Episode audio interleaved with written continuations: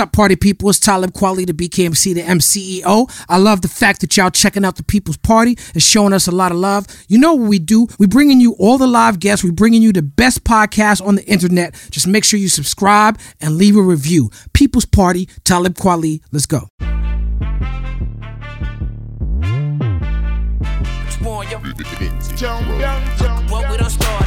Look at what we done started.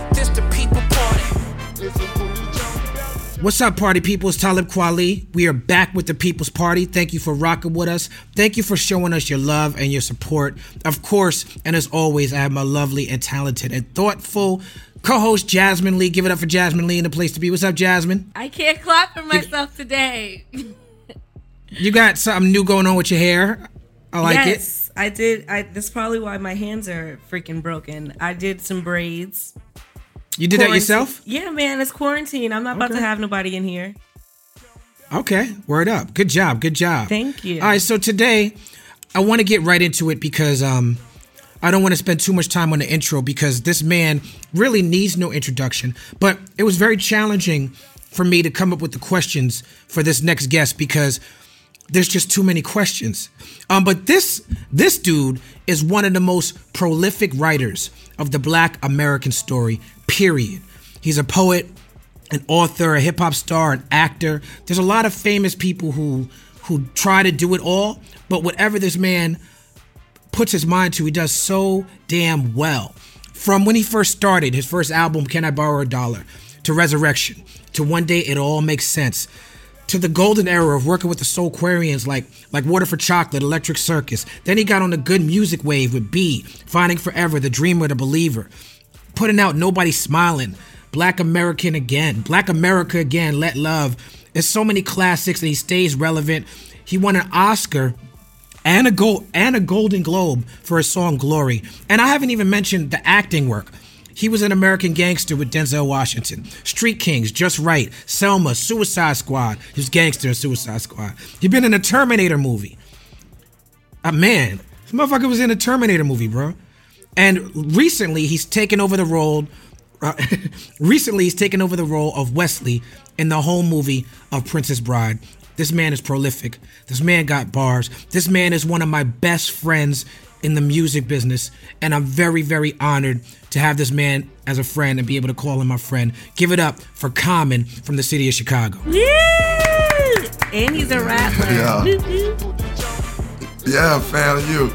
Yo, Quad, thank you, thank you, Jazz. Quad, you know I love you, brother. That was, um, um, man, that just moved my spirit, man. Hearing you say that, you know, because I got so much respect and love for you. You inspire me, man. So anyway, uh, thank you, man. Jazz, you know how fam you do. You know what we do. What's that? Let's go, ready. let's go. I just No started doubt. being able to get to being able to do that. I, I, wasn't, I wasn't that good at that. I don't even know what that is. Is that Let's like fam you gang it's signs? the Rattlers. It's striking and striking and striking again. Okay. Well, first of all, Rashid, uh, Common, Rashid, Lonnie, Lonnie, Rashid, Lynn. You have a bunch of other names that I don't really know know about. I know Lonnie and Rashid. Um, I want to thank you for jumping on Respiration on the Black Star album.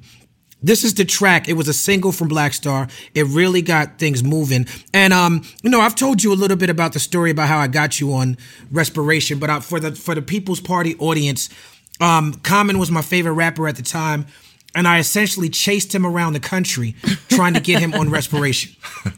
I saw him. He was about to perform at, at Wetlands in New York City, and his manager Derek Dudley did not let me on a tour bus, and that's how I met my manager at the time, Corey Smith, because Corey Smith let me on a tour bus. But that first time I got to you, I I had the track with me, but you didn't agree to get on the track because I didn't know you, and so I went to uh, you had a show at the Belly Up in San Diego later on that year. And I went to the show and I snuck backstage. I Oh, snuck God. past Derek Dudley because he was trying to stop me from getting backstage again. Um, and um, I D. got with you. You like, yeah. Shout out to Derek Dudley. He was on his job, bro. He was on his job. That's a good manager. Um, I I got with you, and um, this time it was like a more a recognition. You was like, oh, you you Mos Def man, right? Okay, you wanted me to do that song, and then Mos Def had a show in Chicago where he was opening for you, and so I took an Amtrak train to Chicago so I could jump on stage with Mos Def because I knew you would be there. And we were all in a dressing room after the show, and I said, do you want to go in the studio and record the song tonight? And you said yes, but I had booked Streeterville Studios in Chicago just in case you wanted to do that. Wow. So we went to Streeterville, me, Hot Tech, Mos Def, and you. And the beat that I had picked for the song, you and Mos Def was like, we don't want to rap on that beat. I was like, nah, fuck this. I worked too hard to get this song. Y'all go rap on this beat. And that y'all didn't rap on that beat. Y'all chose another beat, which became Respiration. But that's how that song got done. So I thank you for jumping on that song, bro. Wow. Nah, man, thank you, yo. Man, the more I hear the story over and over again, it's like, damn, that just is the. To me, it just shows the determination of, of like you putting your mind towards something and just being unstoppable and, and and like persistent and committed to it. And look what it created. Like, I mean, that was a blessing for me to be on that song. Like that song to this day is one of the greatest songs collaborations I ever been on, and being associated with you and Mos Def, like uh, being on a Black Star song was like a it's a medal for me. You know, like meaning it was um you know it was a notch in in in my career, and it has been and continues to be. And I it's one of those songs that like man, people every every place I go, some some at some point in time they like, why don't you do you gonna do respiration? I'm like, I'm, I'm just grateful that y'all. I'm grateful you was in pursuit that much, Quad. Like, and, uh, so so I love I love that man. And I remember we had my man Deshaun play guitar. We had a little guitar That's to right. it. It was it's a vibe. It's a vibe. That song just Yeah. got a vibe to it. So thank you, man. Yes, man. Thank you. Sounds now, like when a we did the video, episode. that whole that whole story, right? Yeah. Um, when we did the video for Respiration, it was the coldest day of the year that year, and um, you wore this big, lush green fur coat with green fur coat with fur hat combination. And people didn't know it was green because the video was in black and white. But tell me why you picked that outfit for that day, and how your personal style um, has has evolved in your career. Well, I picked that like I was really I, when I when we did respiration. That's when I first moved from New- from Chicago to New York. I moved to Brooklyn. You know, I and you was living in Brooklyn, Quiet. hanging out with us at the book at the bookstore and the Brooklyn Moon Cafe and all that. at the bookstore. Yes, all that. So I kind of met. I'm, I met up with different artists at, at that point. Like I'm talking about people who you know, fashion designers who was like just black people who were doing dope stuff, dope artists like Ashaka Givens. Shout was- out to Ashaka Givens make- and and Lorraine West. and Lorraine West. Them was like they was part of the whole like family art, artist collective, and basically Mm-hmm. they were making stuff. Um, and and I- and I was like, man, I'm doing this video, and she was like, I got the right thing. Like so, she she made me this coat. And, and, you know, I'm not like a pimpish dude. I'm not like I don't dress pimp style, but for some reason it felt like forward, but it still had a little bit of throw of some Chicago soul to it. So I, I rocked that coat. I was geeked about it, man. And uh, you know, that was when I was in the evolution of I was in the evolution of um, you know, like e- evolving my style. Cause I, I ain't gonna front. Like I I change a lot. Like I, you know, I just, you know, I go with where I am in the moment and what I feel and what I'm inspired by. And at that point, for me, being in New York was like a next step to another type of freedom and artistic expression. Cause you know, New York has so many different artists and people and cultures, and you really are allowed to be yourself there, you know. So I think that was that was part of me just breaking out and being like, yo, I'm on some new stuff. I love it. Um, so let's talk about teachers for a second. Your mother, Mahalia Ann Hines, is a teacher. Uh, she's worked with uh, my mother, Brenda Green, and rest in peace to Donda West, Kanye West's mother. Um, Wyclef talked to us about. peace. Yeah, yeah, definitely to Donda West. Wyclef talked about how the connection that preachers' children have with each other, but let's talk about the connection that the children of teachers have. Um, how do you think Yeah. that shared background of having teachers as as parents connected you, me, and Kanye and other artists to each other? Well, as you remember, Kwa, when we did um, we did a panel with our mothers at Chicago State. It was Dr. Donda West, your mom, um, and my mother, and me, you, and Kanye. Um, and one thing I noticed at that at that panel was like, wow, we really were blessed to have teachers as mothers because they really gave us the the desire for education and, and Mm-hmm. books and and like intelligence was valued. Like I, I, I honestly, my mother wouldn't. I wouldn't have privileges if I didn't do good in school. If I didn't read these Mm. things, and she would make me do extra book reports and. And little did I know that that was, yeah, your mom was like that. Yes. So it was, but I, but I des- developed a love for reading and a love for words that she didn't know that I, and I didn't know that it would turn out to be something that I would utilize as, as part of my expression and, and it's my profession now.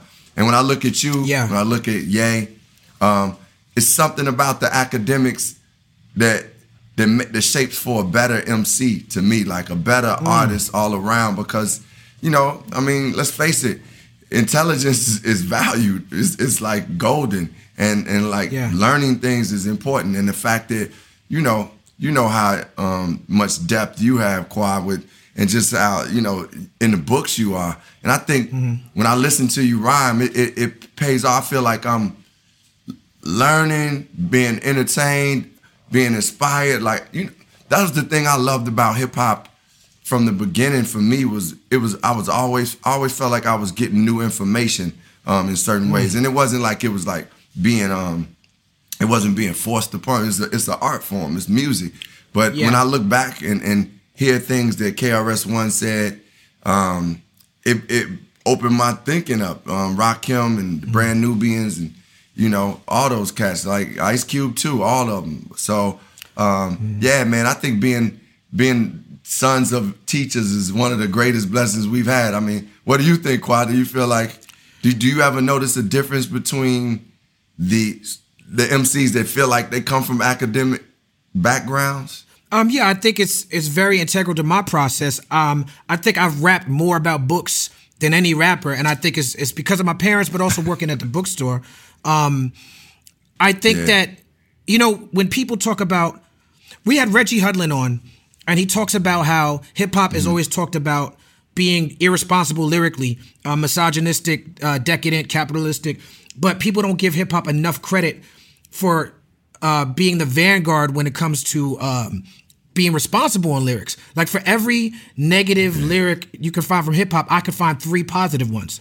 Um, and I, Yeah. I talk about often just the privilege. You said you you said that you wouldn't get privileges if you didn't do certain things. We are very privileged to have educators as parents. We have academic privilege. That whole kerfuffle between Noname and J. Cole was based around an argument about academic elitism. The the critique J. Cole I think was making, and we you and me spoke privately about this, and we appreciate pardon me, we appreciate both Noname and J. Cole, but the the argument he was attempting to make, whether or not he made it to to the satisfaction of everybody listening, the the argument he attempted to make was you can't be an elitist as an academic. And that I felt that in my soul. Um, because I understand that I had the privilege of having a mother that cared enough to make sure I had books and take me to a museum. An artist like 50 Cent, He's a fantastic artist. I think 50 Cent is a genius, but his parents were drug dealers. And so that reflects in his music. His music is violent, is angry. His music is not necessarily positive as good as, as it is. His music reflects the pain and the struggle. Our music also reflects the pain and the struggle, but it, it comes from a more academic lens and um and I'm I'm I'm highly appreciative of it. Yeah, no, and I think you know I, was was dope about what you just described too. It, it just really shows the the the how diverse and and the depth that we have too. As because you could take a kid like like Nas. I was talking to Nas, and Nas was like Nas dropped out of school at one point. Like I, I don't Right. think out of high school at some point.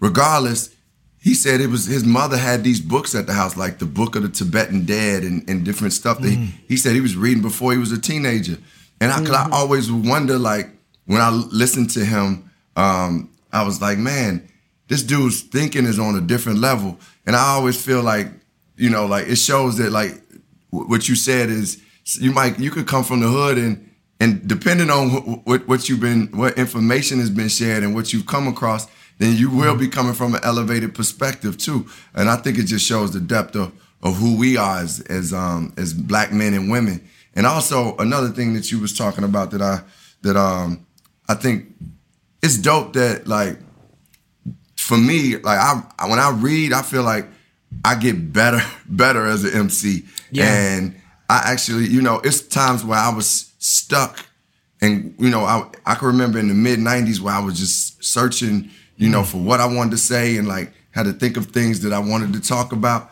And man, reading these Buddhist books and reading the Quran and reading and reading, um, you know, message to the black man, you know, Yeah. of Elijah Muhammad's and and then the destruction of black civilization. All these things was Right, like, Chancellor Williams. okay, All right. Yes. I was I was um it really allowed me to know what I could do with words too. I would go to this book called Black Black Poets. You ever seen that book Black Poets with by Dudley Randall? It's got all these all these different poets. Literally, I was just I would just open up the, the book. As soon as I would see something, I would just go, "Oh, I could go right," because Right. it just made me know um, the power of words and and like what we can do with words. And I think, well, you've been showing that as an MC, and I think like people like Nas that even you know came from the Jacks and still came and elevated things has done that. You giving out the secrets now, brother. You telling that's a word right there. I always I have a lyric about this. Um, I don't remember my actual lyric, but the premise of the lyric was if I walk in your house and you ain't got no books on the shelf, I can't trust you. I like that, and I think you know um, what the one of your earlier points too is that I think is important. That I was trying to think of what I was like because I when you were saying it was that yo when you get certain information like we were privileged to have parents who were able to do that, share that information and Yeah. inspire us to learn. Um, one thing that, that helped me out was my mother would bring home kids who were like she taught, and they would she would let them stay for the weekend or whatever, and they were from the hood. They were from mm. even more hood than where we was from. Like mm. you know, and it was like I seen that these kids didn't have the parents I had, so it made me mm. value what my mother was and, Right. and who my mother was and my stepfather, and then and then I was like, oh man, I got to be able to share this information with others or try to get them access to this too. So that's been always like, man, like when I write, I think about like some of the people that I can inspire that don't that don't have access. Yeah. I almost feel like now my I want my career and, and and all the work I do to create more access for people who don't have. That's really what it is. And That's beautiful. I was just speaking on that because I was like, that's the importance of why I feel people like you that have parent or and like me, like Talib that have parents that teach them at home should be going to public schools because you never know who else you're gonna touch and who you're gonna teach somebody teach something to. Because like you guys, my mom was an English major, so she made us write essays, and we got into a fight. We had to write an essay about why we shouldn't fight our sisters. So like when we were in school, like our writing skills were amazing and it's a lot of kids that you know were encouraged by that Yeah. Yeah. Definitely. Um, we shot. We talked about your mother being a teacher. I want to send a big rest in peace to Lonnie Pops Lynn, your father. Um, Yes, your yes. father was so gracious. He was living in Denver, and he would come to all my shows in Denver just because I was your homie. Oh. and he would be backstage and making sure we was good. He was like, if you ever need anything in Denver, people know your father because you put him on your albums. He had these soulful spoken word pieces on your album. Pop's rap from Re- uh, Resurrection stood out um, to me.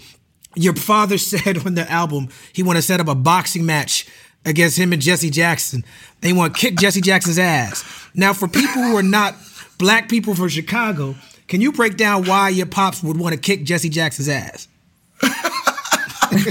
Yo, first of all, let me say this. When I got that message, dude, I like cause that was the days when you people was leaving messages on your phone. So Right. I got that message, man. I was laughing so hard. I was like, man, my dad is crazy, man. But my He dad said was, that he said he said Pop's crazy. I know I know Pop's crazy. yeah, exactly. He said so. My dad was, as you know, pops was like he had something crazy about him, but it was something very wise about him. Like he was so wise. Like he he was a Gemini. He just had these all these different sides to him to a certain degree. And uh and um but he he really always was pro black. Um, you know, he named me Rashid because he he said he wanted to mix a, mu- a Muslim name with a Christian name because my first name is Lonnie like his, which he considered a Christian name, and he because he was studying Islam too, he wanted to name me Rashid. So he always had all he had things behind what he was saying, but then some stuff he'd be like, you'd be like, Pops, where you coming from with that shit? That's so I asked him like what is what what he meant. He just was like, man, he was sick of Jesse Jackson at that time, like just parading around like he was he just thought that thought Jesse Jackson was one of them dudes that was just like doing it in the for the show of it and was like mm. He knew he was doing real work, but he mm-hmm. also was like he wanted to be seen doing it. And I don't know, mm. maybe he just had one of those spat. I don't know if he had been drinking that day or whatever, but he just he snapped out. By the way, Quiet, you said something earlier. I gotta clarify too that okay, man the freaking on, my, on Wikipedia, it got all these names that ain't my fucking name. Oh. that's, that's what like, about. It had all these names. I said I didn't know Rosh had so many names. yo, yo, yo, Jazz, Quat, I don't have. You said it exactly. Lonnie Rashid Lynn is my name. Somebody can go on my Wikipedia and just keep fucking change. I, I try to change it back every time, and it's like That's hilarious. they keep putting all these no, names. No, the people, funny about you saying that is that it, Wikipedia has all these names, and then it starts talking about you, and it says Karant was born in. I was like, who, who, the hell is that? Because sometimes people will say, yo, all these, they'll become, I'll be like, yo, that is not my. that's hilarious. But that's, you know, anyway, yeah. But Pops was, God bless his soul, man. My, yes. My Pops, man, that like, man, it's, he's a, man, I miss him. As soon as you start talking about it, he loved, he loved you, he loved most, he loved mm. like the roots he loved my fam, man, and, mm. but he really appreciated you as an artist too. Like he got, mm. he had his own appreciation too. It was like right. these your brothers and sisters. We I love them, but then it was also like, man, these they cold. Like these dudes get mine. Like, like and right. he knew what it was. So mm. so it was dope, man. I he at one point he wanted to do his own EP, and I was really trying to set it up for him, but he eventually, you know, um, with cancer, he he was fighting and battling. He mm. actually went down to see Dr. Sebi um, and was like mm. having a good time with Dr. Sebi. They was he was wow. healing, smoking weed, smoking weed with Sebi, kicking okay. it like wow. okay, yeah. But uh, but it was um, you know, it ended up the, the the disease ended up you know basically he transitioned and and um, man, it's crazy because where we are, quite as you know, um, in where we are right now is where my mother and father met actually in Xenia, Ohio. So Central State. Yeah, Central State, Central yeah. State, and Wilberforce. My, my my mother went to Central State. My father went to Wilberforce. So oh, it's, right. it's, uh, being around here kind of it was it was it was moving. I text my mother like, "Yo, mom, I'm out here like where y'all met," you know. Yeah, so man. Uh, Dave Chappelle, we out here hanging out with Dave, and he said, "Common, I'm gonna take you to where your parents met." And we wow. drove through these cornfields and pulled up at four in the morning. I was cold as shit in the back it of the pickup cold. truck. Was like, man, it's cold out here, man. This, this all good and shit, but it's cold out here. I had to go though. Was cold. I, I, I, wasn't gonna miss that opportunity to be in the back of a pickup truck with you and Dave Chappelle. You know what I'm saying? Like, yeah. I was cold, I was tired, I was drunk. I was, you know what I'm saying? But I was like, nah, I'm not missing yeah. this opportunity. Um, yeah, it it is something though, Quad, that we have these moments, like as close of friends as we are, and we, we brothers, we mm-hmm. we love each other. Yeah. But it's still, I do value like yo, it's me, Qua, it, Dave, right. Tiffany, um, right. M- Michelle, Muhammad, all like That's these right. are moments, man. I'm starting to appreciate moments more in life, like and just really be present and be like, man, I'm gonna mm. take this in. Yeah. Like I'm gonna enjoy yeah. this moment. I ain't, you know, and I appreciated that. Come on, man. Who would have thought we'd be riding in the back of a pickup truck going to look at Dave's farms at four in the morning That's in right. Yellow Springs, Ohio? right. you know? Uh, speaking of enjoying moments, of the some of the my most favorite moments were at FAMU. We went to the same school. I'm wearing my orange yes. for us today. Yes. Um, and you have got, your, I, I, don't like y'all talking to code like this, man. I just said y'all I'm got, wearing we, orange. Hey, we, y'all got hey, y'all got, got gang colors, we, gang signs, yeah. and I got my green toes hey. too. I'm not. I can't put my foot up right now, but if I could, I would have showed you my toenails. But uh, I love that you rattle it out. Uh, you also have an honorary doctorate in the arts from FAMU. Um, what do you think it is about HBCUs that makes it such a vital part of Black excellence and is so instrumental in the story of Black excellence in America? Well, that was for me. It was one of the greatest gifts in my life to go to Florida A&M yes. University, to go to a Black college. Um, obviously, for me, uh, growing up, um, my mother went to a black college. Uh, you know, the Cosby Show had, you know, they had different world. Hip hop cast was wearing black college. I went on a black college tour. I was like, this is what I'm going to do. But what was so significant for me was actually, you know, growing up in Chicago, I had one type of, I knew one type of blackness pretty much, you know, like what we had in Chicago. But to go to Florida A&M and be in Tallahassee, Florida, and experiencing people from all over the country who were aspiring in excellence and were like teaching me about myself. Um, the professors that really took time. Like I remember, I had a um, psychology professor who was just taking a little extra time to to show me who I was as a black man and to and to help set the standard and and to keep those values. I think those are the invaluable things that we that you can't get it at you know um, a, a school that is in the HBCU. And I'm so grateful that my daughter ended up going to Howard. Oh, um, and like her friends went to, you know, her friends, one of her best friends went to Hampton. I, and I just saw a, a young NBA, um, a young NBA Yep. prospect, Just signed. high schooler, one of the top players in the nation, deciding to go to Howard. It's a powerful thing. Like I, I think, man, if if you're a young person, I was talking to some of my the kids from my foundation. They was they were actually some of the uh, alum was talking to the younger one, younger ones saying how great the experience is going to a black college and, and just having that support like because it, it is tough for a lot of students that end up going to you know predominantly white universities trying to establish this black organization or black club so they can feel embraced um, on a, such a big campus but i'm a you know i'm a advocate for hbcus all day Uh, Dead Prez met at FAMU, and Phil Agnew, who started the Dream Defenders, he started at FAMU. So there's a lot of lot of energy there. Yes, sir. Yo, yeah, that um Stick. I used to see Stick rhyming because I think he actually is from Tallahassee too. Yeah. Stick would be rhyming in talent shows, and I, you know he's a couple of years younger than me, but I was like, this dude is dope. He was, I think he was still in high school. He man, he was rhyming then. So yeah, you're right. The HBCUs produced. Um, Will Packer went to FAMU, Yeah. and Yep. uh, yeah, and- and y'all know Howard produced a lot of greats. Yeah. Um, you named an album "Nobody's Smiling" because of how the violence in Chicago can sort of snatch the happiness out of the communities. On respiration, you predict the effects of gentrification when you talk about tearing down the jets, creating plush homes. The first time I ever heard the term "wild hundreds" was on a Common record. How do you feel like the violence in Chicago is being weaponized in political conversations?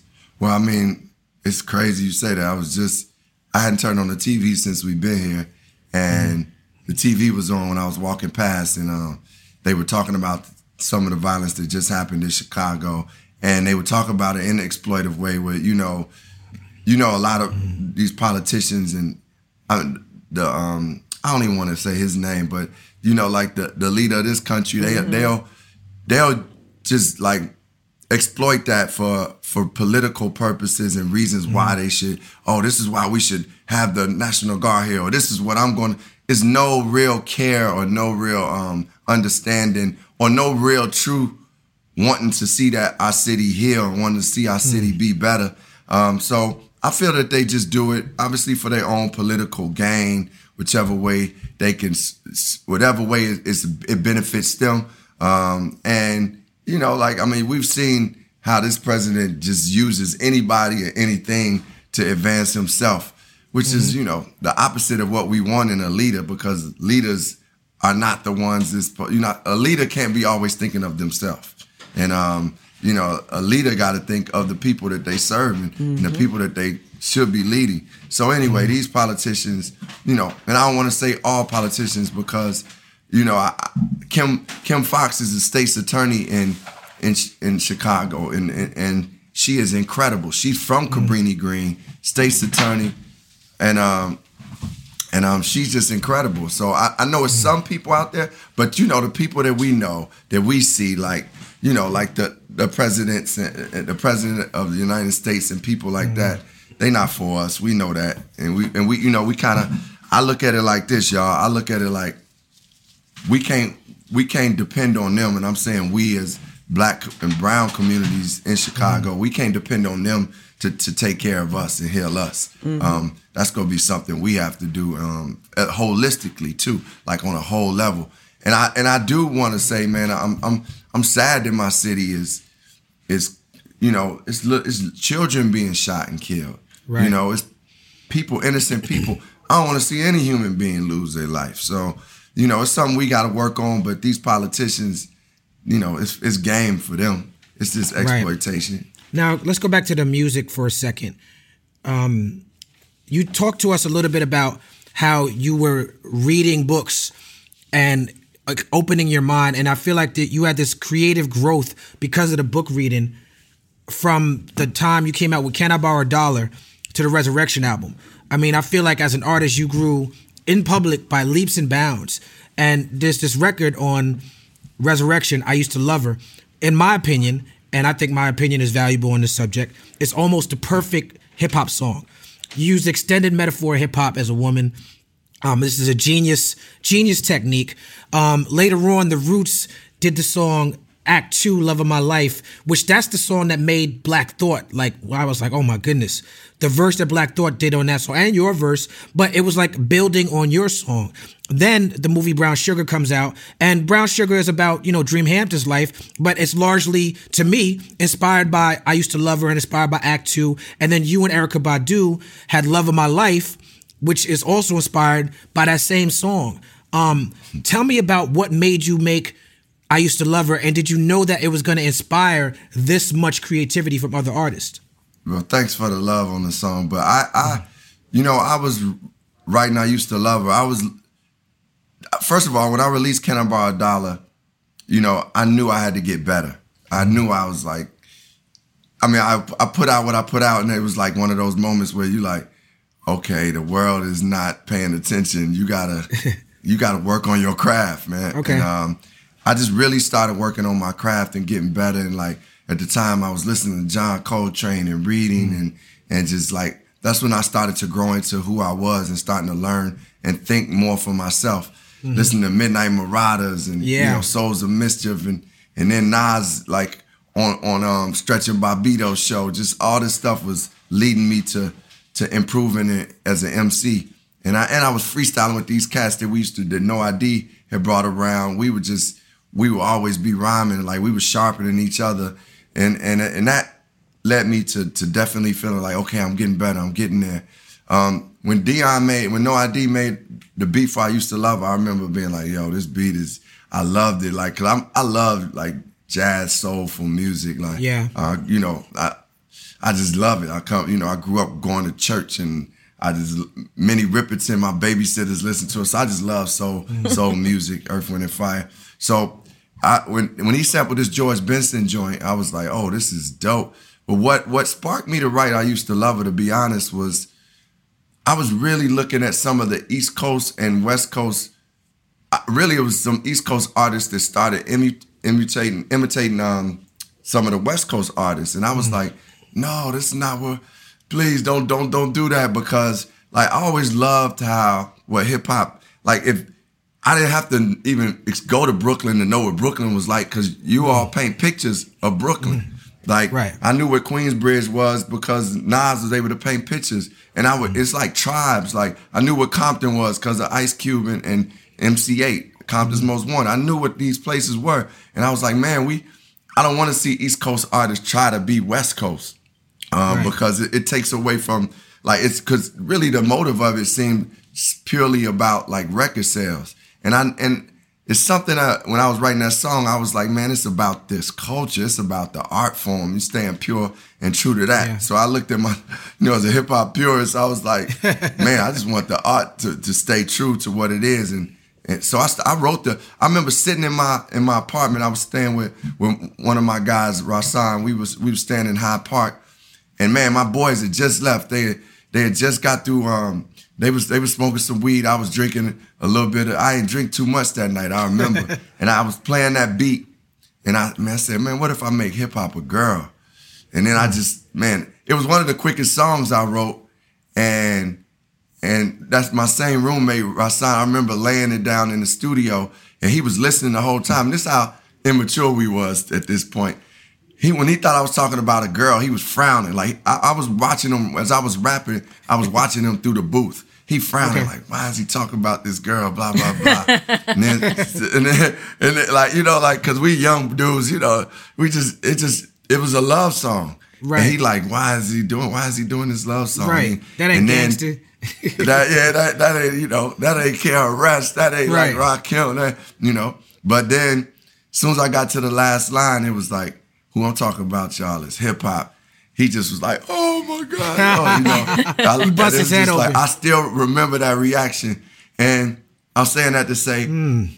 I felt the song would would would get some people with with you know you never know what you know I never had an idea that they would base a movie on the song or Mm-hmm. you know we would be going out like to be honest love of my life with Erykah was the first um, Grammy that I ever Mm. won and and it was just you never you don't even vision when, when you writing you're not even thinking about like okay this these things can go to this level you just really wanting to be heard like I wanted Yeah. people to, to be the reason I call that album Resurrection is because I I was like I, I felt like I was coming from the dead like nobody Mm. knew who I was um, and you know I wanted to put Chicago on the map I wanted to be recognized I wanted De La Soul to know I existed you know Yeah. so all those things Do you want to like- be an MC?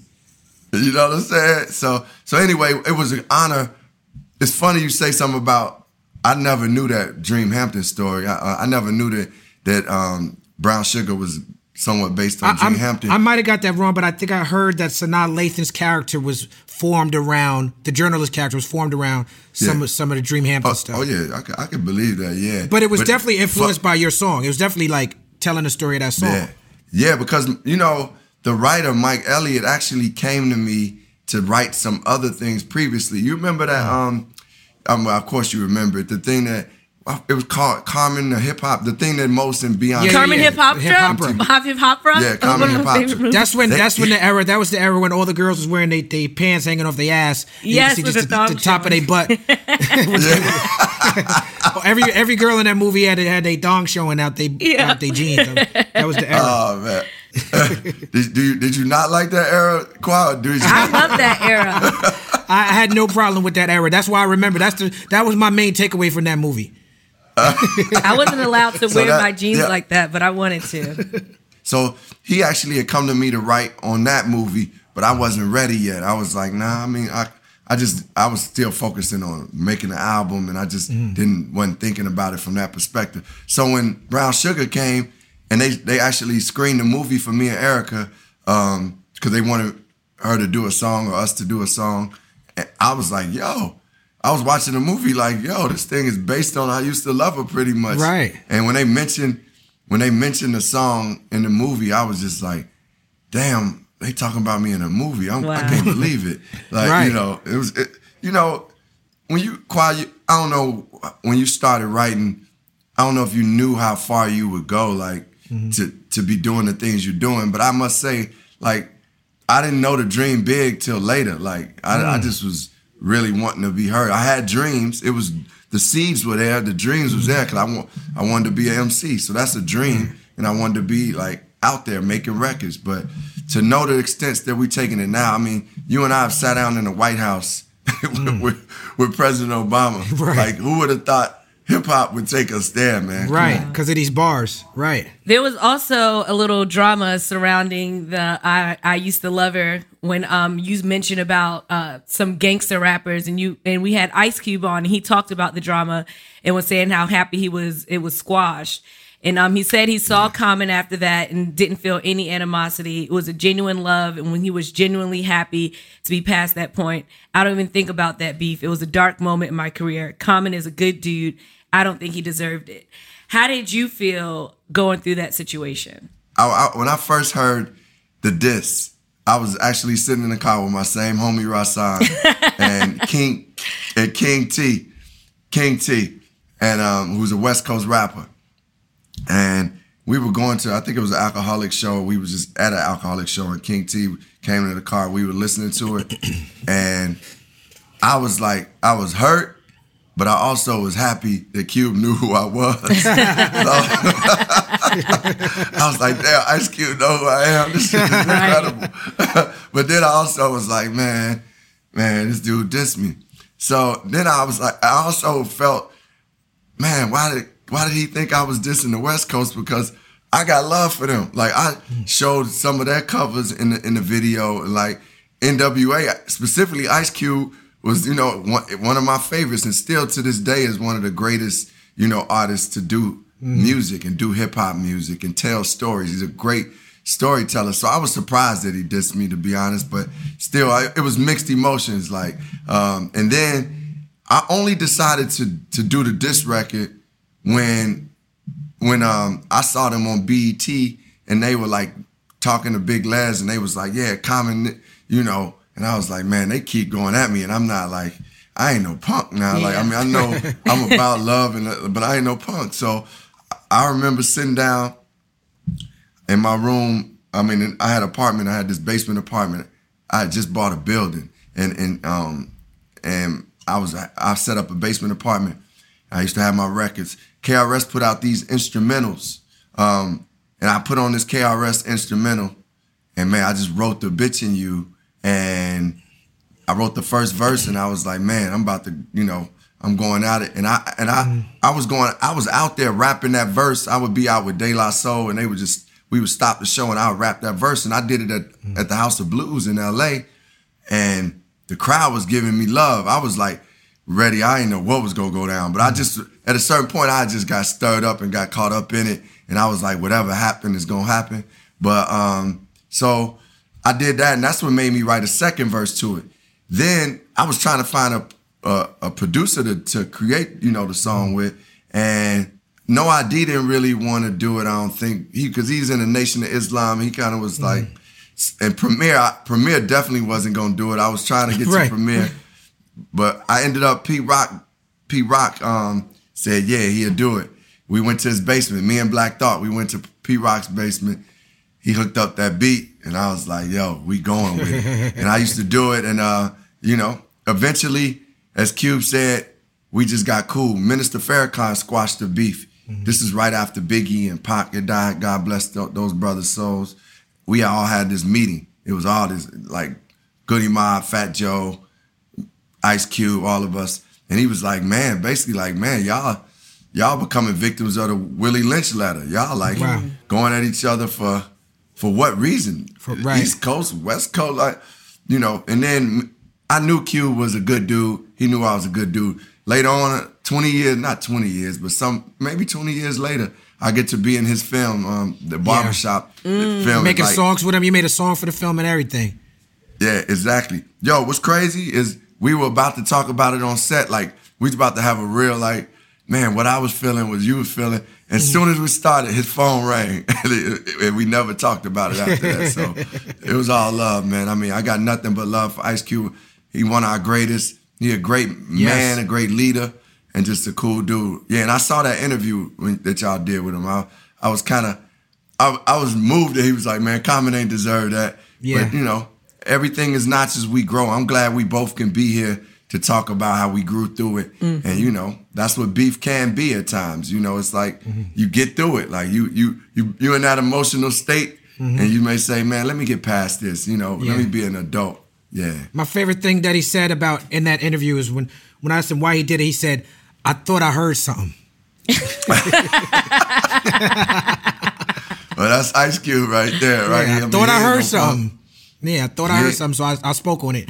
Um, Yeah. uh, you mentioned you, you you mentioned No ID a couple times. So I just want to take the time before we go any further to shout out Dug Infinite, Twilite Tone, uh, Yeah. No ID, the the producers who were the architects of your the early part of your career. Because me, for me, sonically, what you did, I, obviously you're a great lyricist, but sonically, um, what you did was was very inspirational as well with those albums.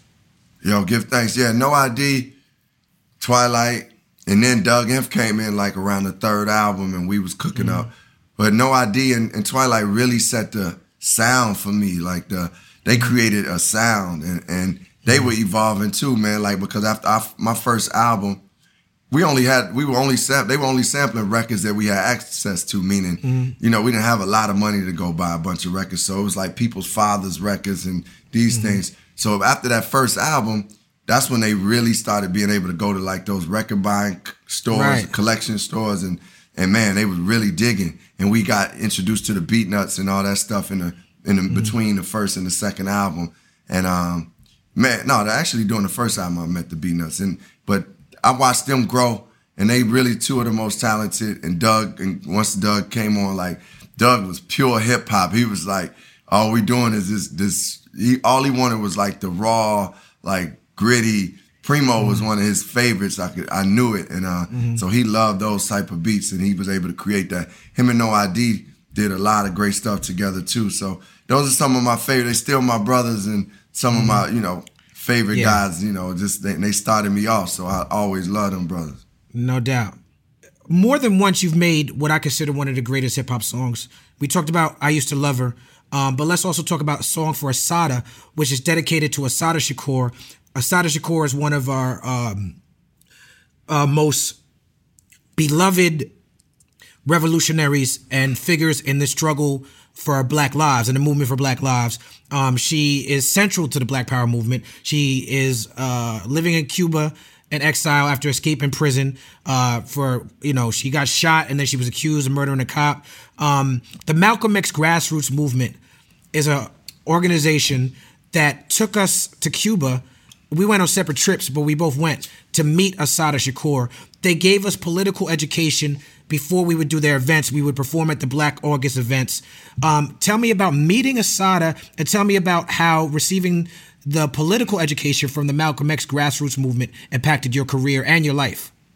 Yeah, that was man, the Malcolm X grassroots movement, that was like very powerful for me because it was the first time that I felt like I was being organized. I was being part of an organization that was doing work, like that was actually doing real work.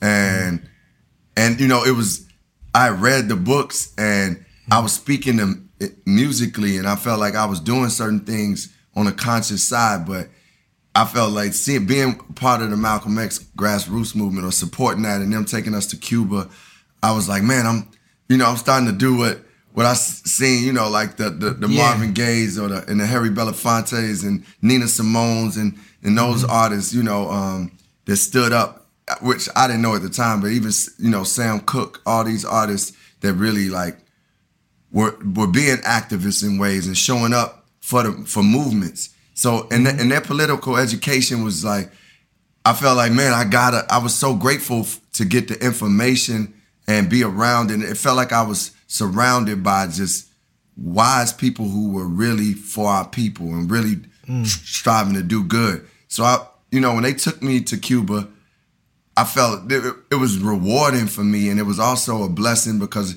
it, it led me to say, man, I'd already read Assata's book, but I want to go back to mm. Cuba and see if I can get in tune with Assata. And that kind of mm. it started that path because I met people in Cuba when we went to perform the first time.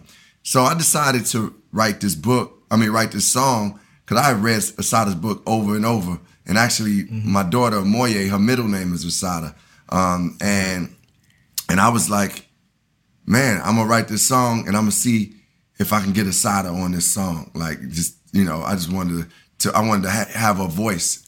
Um, Yeah. So I was able to connect with her.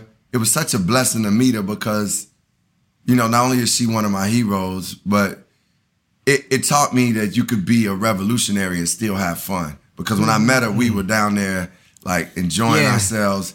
You know, she was rapping, she freestyled with me. You know, like Yeah, she's she vibrant. freestyle. Yeah, she's vibrant, man. She got an energy, and it was just like it was so eye opening for me. And I, you know, it's it's rare that you think that you will meet somebody of that that you respect and honor and love so much. You know that, that you because they you figure they in exile in Cuba. Yeah. but it happened, and um, I'm grateful. Like she ended up talking on the song. CeeLo sang that hook. And uh, man, to this day, some people come up to me and be like, "Man, I started learning who Assata was because of your song." And That's you right. know, and and now she's impacted their lives the way she's impacted us, Qua, and, and so many others. right. So, I mean, it's it's a powerful thing. It's the the the thing that hurts me about that though is that I, funny enough, I was doing a film and I was playing like somebody that was like an undercover um, FBI police guy, and mm-hmm. we had somebody from the FBI sitting at this dinner table, and they was mm-hmm. talking about who's on the most wanted list, and they was mm-hmm. like, "Yeah, this woman Joanne Chesimard." S- mm. This is like 2018. I said, "What?" Like she she was number. She brought this FBI agent brought her up, Joanne Chesimard Assata. Yep. Uh, Like, first, uh, first said, woman, first woman ever on the list, I think, and the they, the bounty for Assata is two million dollars. Man, it's so ridiculous, man. Like with all this stuff that is going on in, in this country, that you actually have her on the most wanted list, and like it, it, it's it's just ridiculous. and um, you know, like see, I I know from meeting her, and I haven't talked to her in, in years, but from meeting her, she was happy with where she was, but as she said, it's not you know nothing like seeing your people. She grew up in North Carolina. She it's nothing like seeing your people and just the taste of fried chicken. You know, and just certain Right. things. It's just black American, and um, Right. you know. But I love her. I've been inspired by her. She's still shaping, helping shape our lives. Yes. I read something she wrote just recently, um, and I was like, man, this woman is just she's incredible. Like her as a writer, she's incredible. So I love her. Yeah, yeah. Rest in peace to Nehanda Abiodun uh, as well, who was down there with her, and that was our our tour guide there. Um, talk to me about Electric Lady because you and me we met each other um, earlier than that, but we were both working on albums in Electric Lady. I was working on Reflection Eternal on the top floor. You was working on like uh, like Water for Chocolate with Dilla on the second floor. Uh, Ahmir and Pino Palladino and James Poyser and uh, D'Angelo were working on Voodoo on the bottom floor. Um, to me, I feel like you need a kitchen to cook in, and Electric Yeah. Lady was like our our kitchen. So describe the vibe for the people. Yeah, man, that that vibe, that place is like no other. To be honest, man. I mean, I've been in studios all around the, the world, um, and it's something about whatever Jimi Hendrix created that way. He created that with a lot of love and just Yeah, he built that and- studio for and- the audience. yeah, and that and the artistry that's been there. Um, you know, us being like being in that space, that kitchen, as you said, being in, in that co- and having that collective of artists, it created some of the richest music ever, some of the most profound and beautiful music that ever, man. And um, it's something to be able to go upstairs and hear what you're working on, or you know, and then Ahmir says pop into this session and you see what D'Angelo's working on, and then Erykah Badu comes comes around and we sparking things up, and then Bilal and, and man, it just Yeah. was most. It just was like, Yeah. And then Dave Dave Chappelle would come to some some of the studio sessions, That's right. and then we go. Now we go. I met I met I met Dave Chappelle in in Ohio at Kent Ken Ken Kenyon College, but I saw Dave Chappelle and his uh, future wife Elaine walking down the street. I had going outside because I was going to Fat Beats to go buy a piece of vinyl, and I ran into Dave Chappelle, and he said, "What you doing?" I said, "I'm right there in the studio," and that's how he came in the studio that day. Oh wow. what? You just saw him on the. Damn. I saw him on the street, and he came every day. He came every day after that. Dude, that was yo. That's you know that's just divine order, man. Things Mm-hmm. that's supposed to happen because you going out just for. We was just about to go to Fat Beats. Yeah, I was about to go to Fat Beats. Damn. And now look at this. We are we out here at Dave Chappelle's like in Yellow Springs, like Right, right, the- right. Yeah, but it was dope. It was dope to be in those sessions, like even from the, the points of people like Dream Hampton would come by. It's like to me, it was it was really like a collective of different minds and and artists coming around and and it inspired you, man. It was just like mm-hmm. I, I made I go back there now and still record sometimes, but the truth mm-hmm. of the matter is we looking to create, as we said, let's create something like where we can have a kitchen now that's, that, that'll be That's our right. electric lady of, of this day and age. That's right. That's right. Word is, word is bond. Um, now J Dilla, you developed a close working relationship uh, with him at this time. Dilla made the beat for one of your biggest songs, "The Light." Um, when you heard that beat, um, did you realize how big that song would be? You know what? I, I felt like this song. You you know you ever listen to some music and it takes you like it give you an out of body experience like you feel like man this is I got I was getting like that feeling of it was certain certain pieces of music that make me feel like like it, it make my soul jump. I'm like, oh my god, this is incredible. It's it's an overwhelming feeling. I heard I heard when when Dilla played me the light, it wasn't even exactly the way it was now. It was a, it was a song that um and he just you know he had the beat and honestly I think at one point he was about to send it to Phife or whatever and then um he was like oh man yo you could you could use this and then I was like what's that what's that he's like yo you could use this he's like let me redo it and he just redid it man he put put the drums that he put on there and Right. I can remember being in um, Brooklyn. I was I was staying at, at my um she she was a her name was Andrea. God bless her soul. She was the international rep for our record label. I was staying. I was when I first moved to Brooklyn. I I, I came to Brooklyn with like two weeks worth of clothing. I thought I was gonna go back and forth Chicago to Brooklyn. Right. Ended up staying there. Me and Derek and my cousin Ajale, God rest his soul too. Rest in Um, peace to Ajale. That brother's eyes. missed. Yes, yes. So I I remember like being in her apartment, going down the stairs, and and I had that beat on, and I was listening to it in my headphones, and I started writing about I never knew a la la la. I just you mm. know started coming up with that, and then I was like, man, this song felt it felt like heartfelt. Mm-hmm. It was beautiful for me once we put it out. To, to, f- first of all, Ahmir told me just last week, no, la, about last month, that he was gonna try to talk me into taking the light off off the album because he didn't think it fit. yeah, I was like, bro, you Ahmir's always go. meddling. Yeah, meddling. and and another thing is because we sampled that song, they wanted a hundred. They took a hundred percent of the publishing. They wanted Right. So my lawyers was actually trying to talk me into not using the song, and I was like, no, I'm using this song. Yeah, And give them they give them their coins, give them their bread. Like let's yeah, me. I mean, yeah, like look, you know, t- and to this day, I'm glad I followed my heart on that. It was the first song that, to answer your question, I guess I didn't know that it would get to that level because I didn't have records that was on the radio, to be honest, up to that point. Mm, right. And and this this song got to like pop radio, and I, that was just a new thing for me.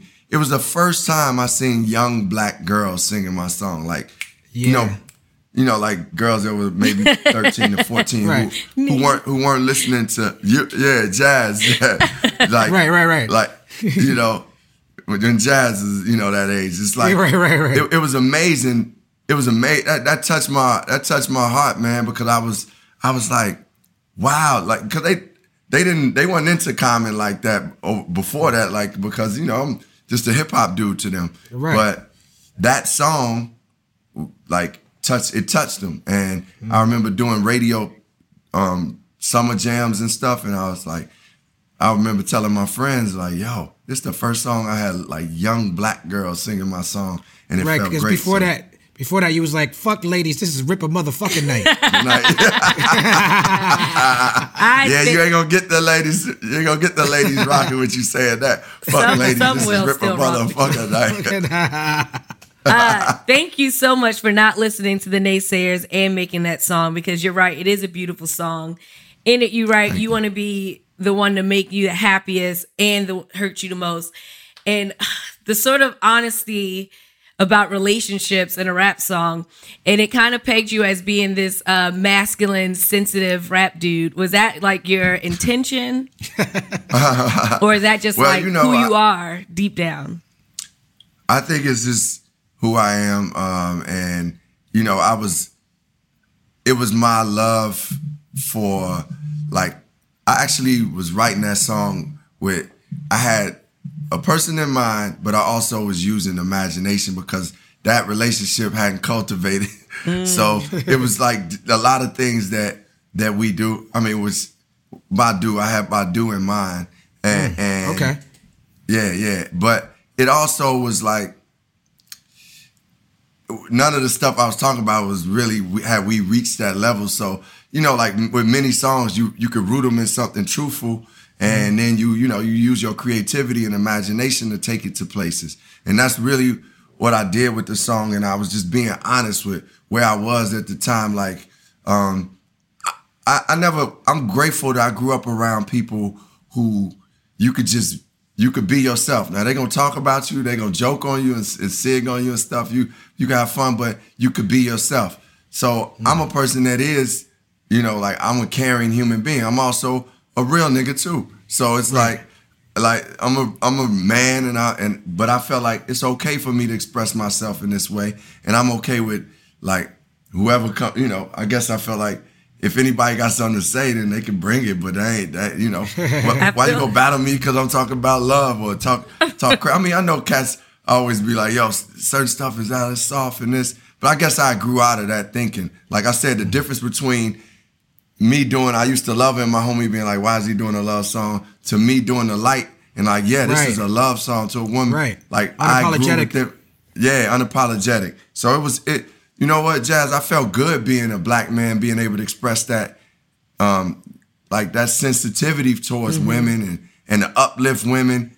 And you know, y'all did that too, Qua. You know, like y'all Mm-hmm. uplifted women, and and that and and that that's that shit is dope, man. It's as simple as that. Yeah. And I mean, I feel dope. like that's what that's one of our duties as as men is, as in, in our communities and, and in culture and in our families we we supposed to respect and honor and lift up um, black women and i felt like that's what that song was doing it did it from a pure place and to this day you know i think it's the reason that some women even know who common is Word up. it's important for rap songs to uplift women because I mean, yeah, we love to be booty shakers and in in the strip club, but we also love to be loved, and black women need to be shown love.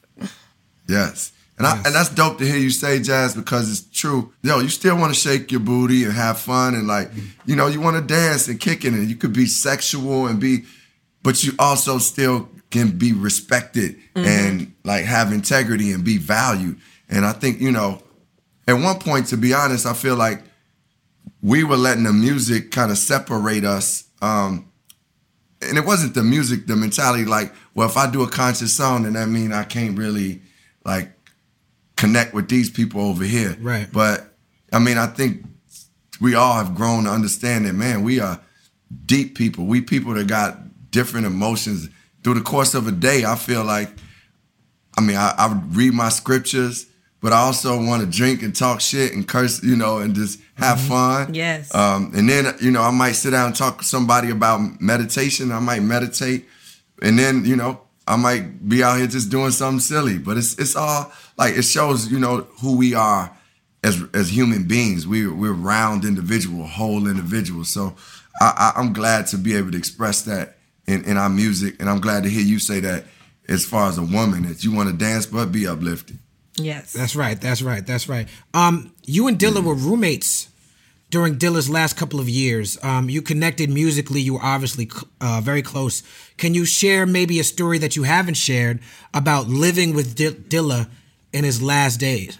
Well, when we first, when Dilla and I first moved to LA, like I mean, I was I was pretty much staying there already, and then um, I was like, man, Jay, you should come out here because I knew he was dealing with um, a lot of stuff in Detroit, and he was already dealing with like uh, the the, um, the disease he had, and so when he came out there, it just was like I could see his energy being better. It- you know, it, it was like his whole spirit was getting better. But the but the thing is, um, what was funny it was Dilla would always watch um, um, Jerry Springer every like every. I'd be coming home and that dude would be watching Jerry Springer. I'd be like, man, you know, and then uh, then he get right up and just get on that on that drum machine and be making beats, man. And I remember us like I feel like I, I would go buy records, and he was buying records, but I would like just buy all these soul records, and I felt like, to be honest, um, a lot of the stuff that for donuts, I think it was like just some of them soul records that I bought. I mean, he started buy, buying soul too, but it was like I was only buying the stuff that I kind of knew or and things I would come across. Um, and you know, JD knew every all so much music, but it was dope to hear him go like down the soul record road. Like that whole album is a lot of soul records. Donuts is, um, you know, with a few exceptions. And you know, he made that in our front room, man. It was just incredible. He made that in our front room, and then somewhat from his hospital bed, and it was just incredible to um to witness and just have my one of my closest friends just to be there with like him watching watching him make these beats and being around and just being able to wake up and hear Dilla beat like or see him on the drum machine was like, man, this is amazing. You know, it's one of those things like we like we was talking quiet. Like sometimes Yeah. you just appreciate the moment. I gotta say, I definitely appreciated the moment because I knew that he also was sick and and you know, I didn't know if he would make it. We didn't know if he was gonna make it or not. So that was another dynamic that I probably never talked about that was hard. Um, because for me, it was the beginning of my like the album Be had come out. Um, like I was just starting my I got my first film, um, Smoking Aces. So my life was like vibrant and I was moving around. And to see somebody you really close with like really not like lo- losing pretty much losing their life in front of you um man it was hard man. It was hard. Like i think you know i i never it took me time to deal with that and understand that because you feel guilty you feel different things. Like you don't you don't even want to come in and be like man i just did this because you see like it's painful for this brother to stand up. Um and it was mm-hmm. something man like it was something. When i when he the day he passed i was coming from an audition and his mother called me and i was rolling down detroit street and she mm. said yo he passed and i was just like mm. man you know Yeah. you just felt it in the air. It was it was a, it was a tough, tough, a tough one, man. And still to this day, we know Dilla still lives through the through his art and through his music. But but man, it's just you know that's somebody who I'm like, man, in your 32 years of living, man, you did a lot, bro. You did a lot. Yes. Um, yeah. Yes. Rest in peace to Dilla. Rest in peace. And rest in peace to Yeah. Baatin too. Yeah, Baatin too, man. God bless Dilla. God bless Baatin so too. Yes, yes. At the time you performed with Erykah Badu a lot, you guys were in a relationship which has ended, but you guys have stayed really close. What is your secret to um, remaining close friendships with your exes? And not looking for gossip, just wisdom on the subject.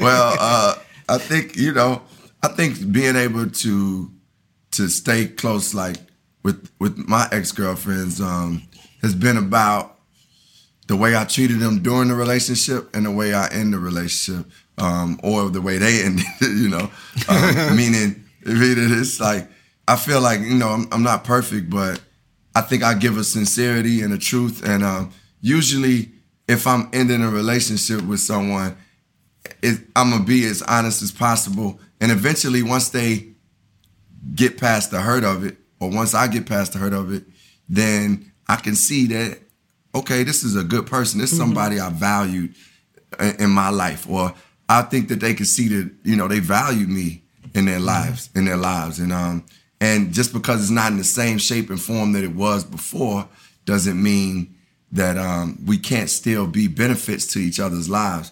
Like like per se, Erykah, like Erykah and I, I feel like that's a soul connection that'll be there forever. Um, but it didn't have to t- only take the shape of being in a relationship, uh, romantic relationship. And now we can build each other up in different ways. And I've, you know, each person is different. I have different relationships with, but I will say most, you know, the majority of the ex girlfriends I have, you know, we still cool. It ain't, it ain't no, no love lost. Now, Right. you know, to be real, like the mother of my child, it took some time to grow through that because it's a different dynamic. Um, you know, um, it's a child involved and and you know, it's just a different dynamic. That's all I can say. And I and I really honestly, you know, that taught me some lessons in like how I move forward. You know, if I, you know, if for me it's like if I wanted to have more children, I would rather be married and be in that in that space or be committed to a partner because I because I definitely didn't want to be in in that situation again. So I think I just you know approach. I try to treat people like people, no matter what. I I, I, strive to be better and, and work on forgiveness. Um, you know, and I one of the things that's most important to me you know, as much as career and art is, is working on myself. So I just try to work on myself, and I think that helps in in the in the long run of just being people being able to respect you as an individual and see your integrity and see your value. Yes, well, you've done it in fine fashion. Um, Yeah, you keep great people around you, though. Um, you've blessed me with being able to tour with you more than once. We toured on a Spitkicker tour. You took me on an Electric Circus tour. You took me on a tour with you to Australia. And I've met some of my favorite musicians through touring with you. DJ Dummy, who introduced me to my first DJ, DJ Chaps. Um, Karriem Yeah. Riggins was drumming with you on the road. Um, Omar Edwards was playing keys with you on the road and went on to be one of the most sought after MDs, keyboard players on the planet. Um, I, I brought Kanye West on the Electric Circus tour, and he was he was coming out and trying to take over my show. Um, but but um, what made you want to sign with G.O.O.D. Music and work with Kanye uh, to that level? Well, you know what? I felt like when I said, man, I, I I felt like I needed to humble myself to a certain degree, and at the same token, I, I felt at that point in my career was like a it was a rebirth. I look at careers like like spirals, like a cycle going around, and like mm-hmm. you start at the beginning, like Can I a Dollar was one point, and as I went around that circle, I think Electric Circus was the end of that cycle, and then mm-hmm. work starting to work with Kanye was was the start of a new cycle, a new new spiral in his career. And being on the song with you and, and Ye, Get 'Em High, was mm-hmm. it was ref- it was rebirth and refreshing for me because at that time I, when I released Electric Circus, so many people were like, "Man, Common fell off. This is hmm. what is it? This ain't hip hop. This is you know." So that was the first time I took that much like criticism, even from the critics. You know, you know, usually even if I released the album and it wasn't getting like the radio play, I would still get the hip hop love. Like the the base crowd, the community still was like, "Yo, Common is dope," or Right. yeah, we rocking with you. That one was like it it it shook the house, man. Cass was like, mm-hmm. man, we ain't rocking with this. So so for me, I was like really looking for what what's the next plateau for me? How am I going to continue to grow as a music artist? And man, Ye had always been around saying, I got beats, I got beats. But initially when he first was doing that, it, was this was like when he was 19 and No ID was right there, like kind of mentoring him and showing him stuff. So it, for me, it was like, man, the beats is cool. You got good beats, but I'm here with a master right now, and his Right. and his sound a little more at the level. So I didn't never I never worked with Ye like out there. I, I took some beats. He would come around and rhyme with me. Um, we and we he would come to my basement and we'd be rhyming and stuff. But we I never used any of his beats. So during in 2003 after Get 'Em High, we was uh or maybe it might have been around, around the time of Get 'Em High. We um he was just making beats and then he was like, yo, you want this? And I was like, yes. And then I- started working with him. And as I worked with him, I was like, this is what I need. So I decided, I said, yo, I want to be a part of good music. I hmm. approached him. I said, you know what? I'll release this album on good music. And he was like, yes. And he wrote something in this, this little table book he had that was really kind of defined what a good partnership is about in anything. And he said, you know, basically, it's when you bringing something to the table and they're bringing something to the table. Like what I think he knew was like I had a, a name in, in hip hop and a, a foundation and a credibility. Um, and he obviously had the gift of being a genius um, producer and visionary when it came to just making the music. So I think what we both brought together, I saw the value in it, and I saw that it would be great. I, you know, I knew that it would be great to be a part of that of Ye's like collective and vision, and he was gonna push it hard. Um, and yo, man, it just you know it turned out to be a great partnership, man. And that's still for me one of the best um, producers and talents I ever been able to work with. And he supported my music. I always feel loyal to Kanye because he supported me in different ways. It was a, it was a tough that was a tough period for me. Like it was like right after I had a um, Erykah and I broke up. Electric Circus ain't really jumping off the way I you know I thought I was gonna come do some like fresh OutKast like new sound stuff you know People was like, "No, we not, we not doing, we not rocking." so, so it was one of those times, and and he was right there to just support me and create. And man, like I said, the being you know, Qua, like mm. he's a producer. Like he gonna make sure that song is right. He helping with the hooks. He coming, Yeah. Like, and that's a that's a that's a gift, man. And and I understood. You know, I learned more and more what what producing is by working with Ye. So it was it's been dope, and that good music affiliation has been incredible. Now, I've been patient long enough. I have to acknowledge the elephant in the Zoom. Boom, boom. Ah. That's terrible. Hey, you, you should you, should- you should come do stand up out here. I'm way better at Stand up than that just showed. I promise. I promise, guys. uh, all right. So speaking of Kanye, speaking of loyalty, you guys were together when Kanye let out his tweet and said he's going to be running for president 2020. We don't know if it was a joke because this is 2020. Like I said, and anything is possible. So this is question is for both of you guys. What was your first impression? Second impression? Do you really think Kanye's gonna win? Are you about to be on Kanye's uh, campaign team? What's going on? Raj, Well, boy, quiet deflected this. Uh, let me say this. I'll say, um, first of all, you know, like I said, I support Kanye. That's my brother. I would like when I first saw that tweet um, last night. Uh, it was one of those things that was.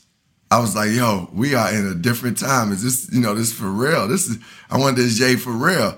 And you know, I started thinking like, we we need a leader and a president who really is politically adept, um, has knows what you know the world of politics, but also is just like an incredible leader. Um, I I feel like this ain't a time where like I, I love Ye, that's my guy.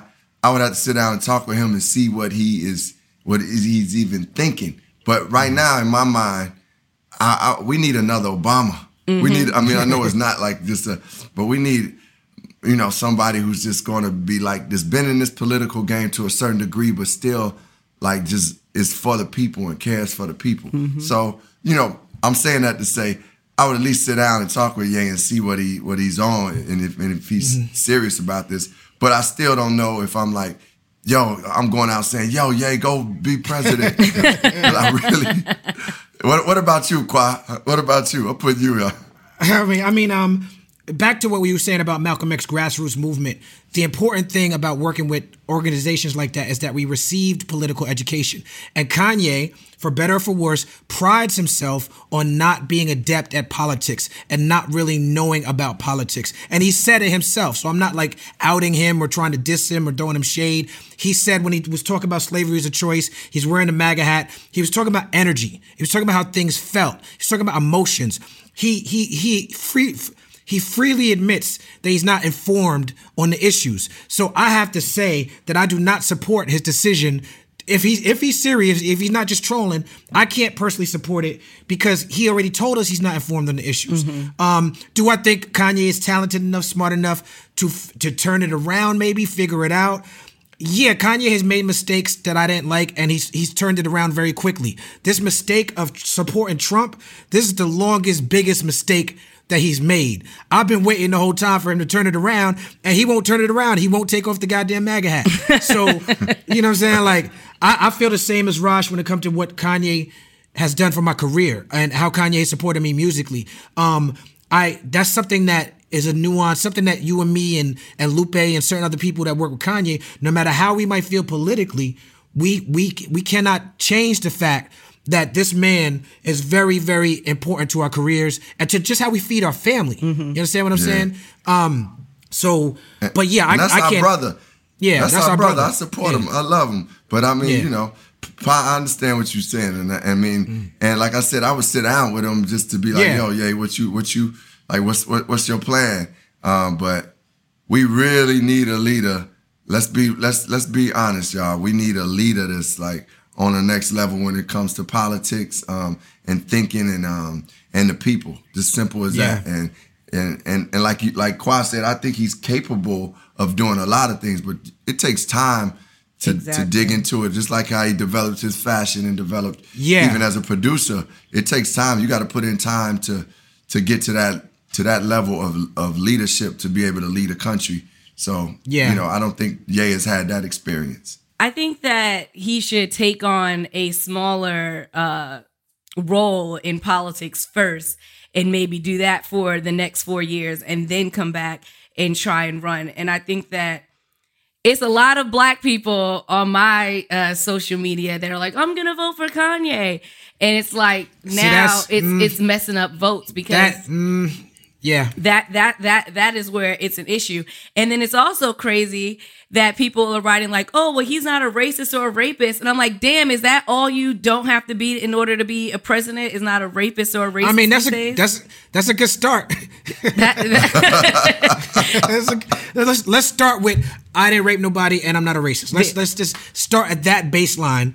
Um, But look, hey, but look, but look, hey, but Qua, look Uh-huh. at how look at how low our standard has been now for for leadership. Where Mm-hmm. we saying let's start with the person not being a rapist, Right. and- and a Which should be a given. Like yo, yo, that, I mean that shouldn't even be that shouldn't even be in the conversation. Mm-hmm. Like that ain't that's that's like you said that should be a given, Jazz. It's like this, this has lowered our standard. The president that's in office now has lowered the standard so much that it's like, man, we people willing to take anything, but we got to remember, like we talking about leading, like these people. I mean, obviously on the state and local levels too, we got to remember. That's one thing I want to say to everybody out there that's going out to vote, or if you're thinking about, it, even if you don't like some of the candidates, it's certain policies that that you may be behind or want to see change that you got to go out and vote for those things too. Mm-hmm. I'm a believer in like grassroots movement, community work, mm-hmm. and policy change. And I think, you know, as much as we look and say, okay, this president, you know, like this guy, because I know a lot of people like, man, I ain't rocking with Biden. Well, man, look, just look at what policies or things that you may want, see it, see where he is on it. And man, it might you voting for the policies too to a certain degree. And it's up to us, people like us, Qua, and people who can get the ear uh, of of a president to say, man, we gotta if we gonna give you any support, we gonna hold you accountable for these things that that you say you're gonna do. I know we get into the political talk, but that's where I am with it. And uh, man, I'm I mean, I used to be a guy that didn't even I had no desire to be about around politics or any of that, but I see how much it affects our daily lives. So I'm, you know, I'm more, I'm more aggressive about it and just a more part of it. No doubt, no doubt. Um, let's pivot a little bit to movies. Uh, I watched you really sort of put your career musically to the side and really take on the Hollywood, the, the acting. I went out there for auditions. I try to follow your lead. At, at one point, I was like, I seen how you was doing. I was like, I'm gonna be like Common. I'm gonna get into movies and everything like that. And I would go on these auditions, and the process of going to audition was so disheartening. I realized sitting in that room, looking at the other actors in the room, I was like, I didn't put in the work. And I was like, I, I watched Common put in the work. Um, you putting in that work got you, man, it got you to working on Hell on Wheels and The Chi and the TV space. There's so many great movies. I loved watching you in, in Smoking Aces. Um, but but but what I want to ask you is in in Smoking Aces, whether Smoking Aces, Terminator Salvation, or even Suicide Squad, you nice guy Common, let love rule Common. You play a lot of fucking tough guys and gangsters, my nigga. And uh, Yeah. what is it? What is it? What is what is it about you on screen that makes directors lean towards wanting to cast you as tough guy, the muscle? What do you think it is? Well, I'm gonna be. Let me be clear. First, initially, I wanted to definitely play characters that were not. I didn't want to be Rashid on screen, like Right. because it. I mean, I when I first began like going to acting classes, studying acting, I loved that it. I was able to learn things about myself, express things, but also become these different characters. Like one of the the biggest joys for me as an actor is just like if I have to play a chef, I learn what it is to actually learn how to cook. I learn kind of walking these work walking this person's footsteps, and it gives me another type of compassion and understanding for people. So I love that aspect about it um, in itself. And you know, the first roles I was I was able to get in Smoking Aces, which, like you said, was a gangster dude. It was like I wanted to be able to do that because, you know, I didn't want to come out and be just do a love role or mm-hmm. like something. Right. You know, I wanted to do something that was different, and and you know, and it was a great project for me to be a part of. So I, I felt I felt like, you know, I I grew up around what I grew up around. I have enough to be able to draw from to be able to become this character. And um, then you know, I started. I got cast a couple more and a couple more. Like you mentioned, um, what was it called? Street Kings, and Yeah. you know, even Terminator.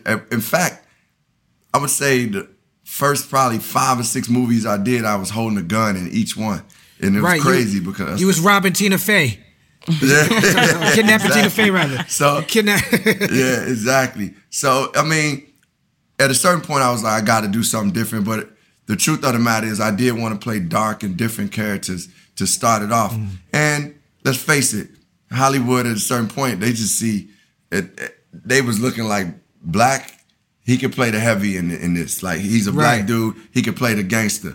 Um, you know, we we we are breaking consistently breaking down those those ideas and concepts that of them not really seeing black people as different types of people. Like Mm. that's why you know I think it's so dope to have a like a show like Atlanta. Um, you know, Oh, man. Donald, Great show. That that shit is that shit is dope. And then you know you'll have something like I don't know if y'all saw um, Chewing Gum. You ever seen Chewing Gum? The- Yep. The, the, the sister um, From Michaela England. Coel from from English. Yo, she's dope, and she's a writer and director. Well, she's a writer and a star of that show. But it's just a different, quirky show. It's just like it just shows the diversity in who we are as, as black people, um, and and like how different we are, and we can come with those different. Like I want to be in the eternal sunshine of the spotless mind type of film. Okay. you know, I want to be in Charlie Kaufman. or Shawshank Redemption, huh? yeah, like Charlie Kaufman. Yeah, Like, exactly. Uh, the writer, yeah. Yeah. Yeah, man.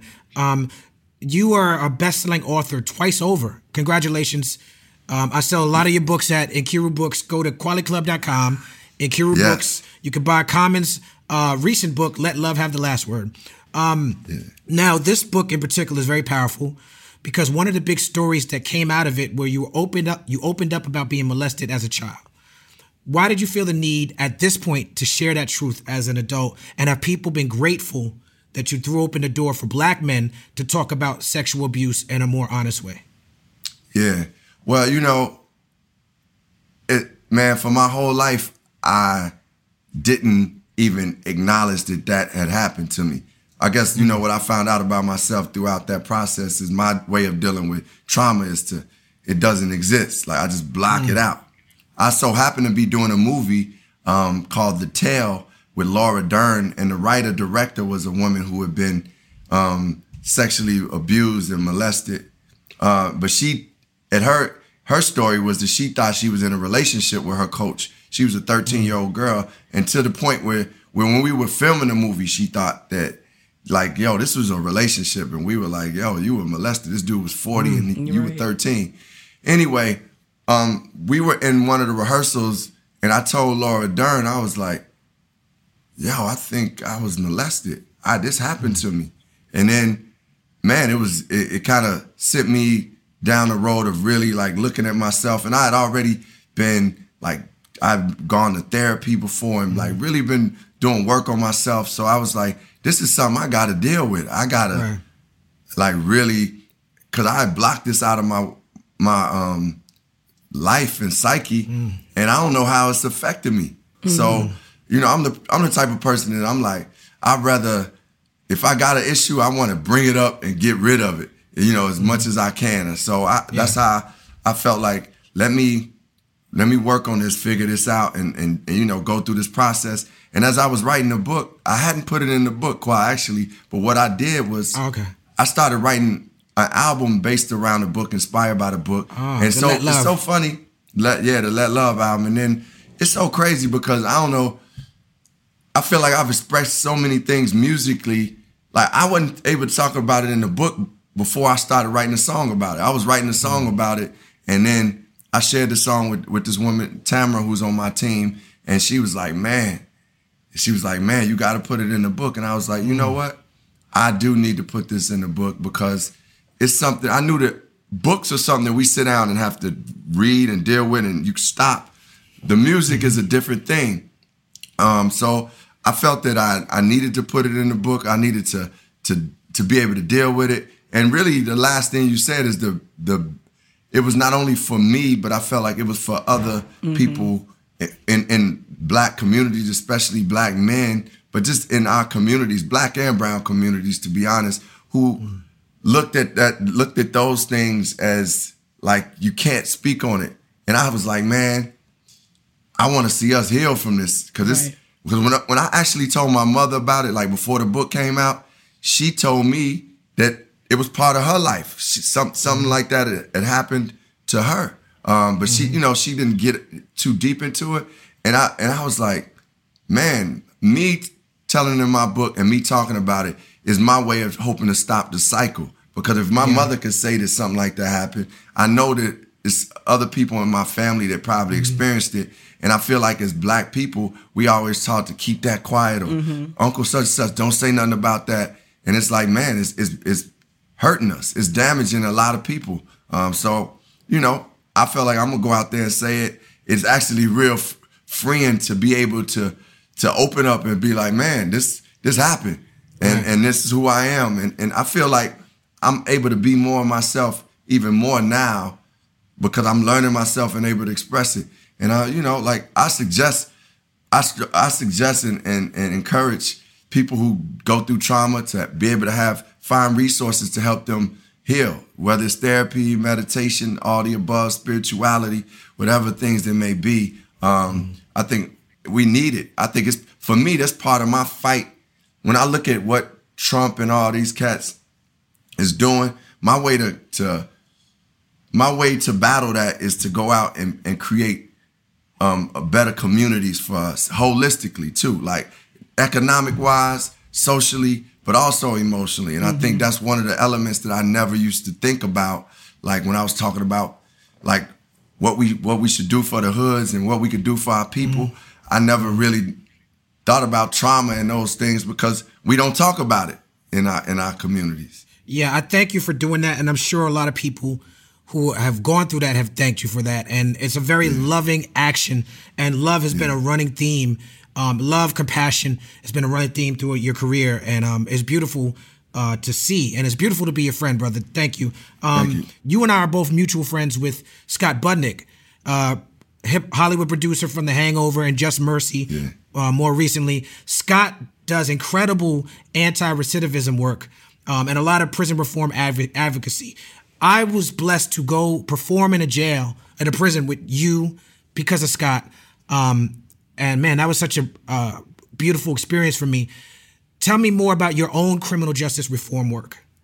Yeah. Well, you know, it's like I read the new Jim Crow by Michelle Alexander, and that really Great book. great book. Cri- You can find it at Nkiru Books. Nkiru Books. Go get it.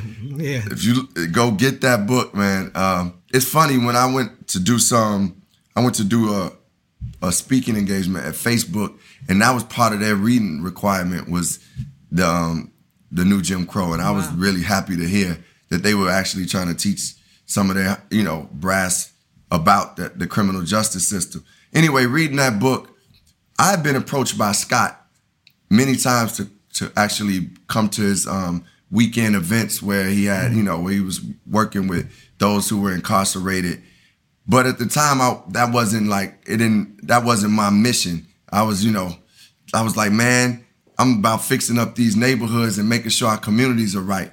And then when I, I got to sit down with Michelle Alexander, she said, "You understand that the prison system is one of the causes of why your neighborhoods are are as bad as they are." And then she just broke Right. it down, like fathers getting removed from the homes, um, people coming back and not being able to get jobs and get get housing, and not being really actually healed. And, and the prison system is not about healing; it's it's punishment. So Yeah. you might come out and you might not be corrected as as they as the correctional system says you might not be because they're not really looking at the individual and figuring out it's a system and it's a business So when I when I started realizing that, I was like, okay, I got to show up. So um, Scott, I got in contact with Scott Budnick, and we went and and you know we just sat down and talked to women and men who were incarcerated, and it gave me a better understanding. As Bryan Stevenson says, great to be proximate. Um, so being proximate, and as you know, Qua, being in that mm-hmm. prison, you get a better understanding and a different like connection with people who've committed even violent crimes. You yeah. still see them as human beings. And um, I think, you know, that was an important thing for me. And that's what started my quest to actually like changing the system. I'm not I'm not a person that says like if you commit a crime, you you know, you you should do the time you need to do, but the time should be like you should be getting corrected. You should be getting healed, mm-hmm. you know, and mm-hmm. and like come out of this a better person. And I've witnessed people who like I sat down with people, some of the smartest, the most enlightened people I met in prison. And ironically enough, some of them chase a lot of their anger and hurt and violence to their own sexual abuse mm. or physical abuse and trauma. And um, yeah. you know, one person in particular, this dude named Bobby Gons, he just broke it down to me like how when he was eight, he was now when he was five, he was molested by this kid that was older and then mm. he didn't know how to express it in his neighborhood. That that shit ain't cool. What you gonna say? People gonna start calling you this and that. So he said it. The only thing he did was throw a punch, and then he he felt like that was his way of expressing things and like getting it all off of him. So then mm. it became into to to actually murder. He committed murder, and only until he went to prison did he come into the realization of what he what had caused him to become who he was mm-hmm. and how to reconcile that.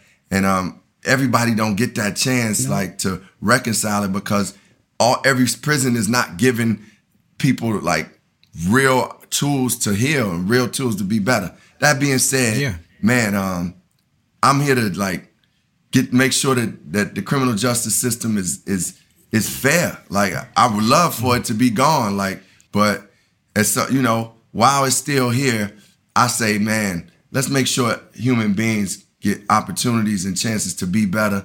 Let's not send people to jail that that committed these crimes that now you know people out making money on. You still got somebody That's in jail right. for selling That's... weed. You know, yeah. So anyway, y'all know I'm I'm I'm about that right there, and um, mm-hmm. I work with with with um ARC Anti Recidivism Coalition, which is Scott's organization. I work with. Um, great group of people. Great group. of I people. work with yeah. Imagine Justice. We've actually did some. We got some some like bills passed.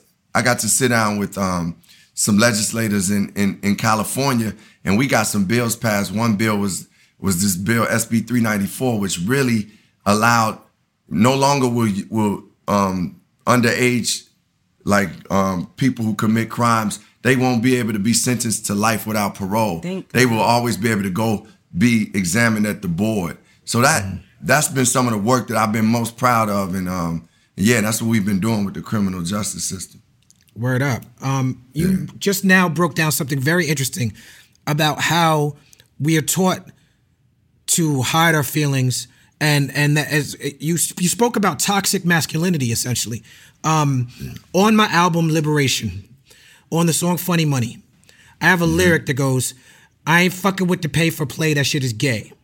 Now, since then, I've evolved and I've outgrown this lyric and I've apologized for it. Um, but as a black man trying to make a name for myself in hip hop, sometimes I would lean into uh, targeting gay people in order to assert my manhood. Um, you and I were placed on a list some years ago where they talked about how conscious artists will sometimes have lyrics that can be seen as homophobic. Um, you have also got criticized for this, and it seems like you've grown from this and, and, grown and moved on from this as a man. Talk to me a little bit about how you feel like you've evolved on this front. Um, what's the difference between Cornbread Com, who's out there, mm-hmm. you know, trying to assert his manhood, and Microsoft Com, who's out there, you know. yeah, so so man, I mean, I grew up on the south side of Chicago. The the mm-hmm. the mentality was was masculinity is a way of survival. It was what we learned from older guys, you know, and. We didn't. I, I'm gonna be honest, and, and I never really had a, a man sit down and say, "Hey, this is how you step to be a man, you know, or even like I did have some some pretty good examples as far as like a stepfather, but it was never like really someone saying, "Hey, these are the things you do." Um, so I learned from my homies and older cats, and th- being hard was way to get respect, and being like, you know, it was a way you get around and survive. So it's- the, the use of those words, that mentality was part of the a part of our lives. It was part of our culture. It was, you know, it is what you would say when you was trying to like down somebody. You know, mm-hmm. you was you would call them like you would say, "Oh, this person is gay," or this, you know, you you know, you fag. Or you you would say those mm-hmm. things. Um, and that was a learned behavior that was passed in for a lot of black men in the inner cities. We got it. No matter how, you have to be a gangster. That was just part of what you, our culture.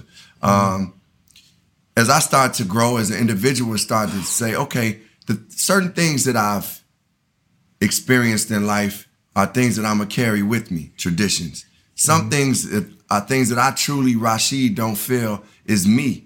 Um, And you know, like like I said, I, the same way I was seeking out what is my spirituality and how what's my relationship to God. I'm not just mm-hmm. gonna only take what my mother just because my mother had me going to church and this and I'm seeking finding myself. I started seeking how I feel about different things. Well, mm-hmm. funny enough, I was at a show and these two gay guys came up to me after my show and said, Common, we love you. But man, it hurt us when you be saying this faggot, this and that.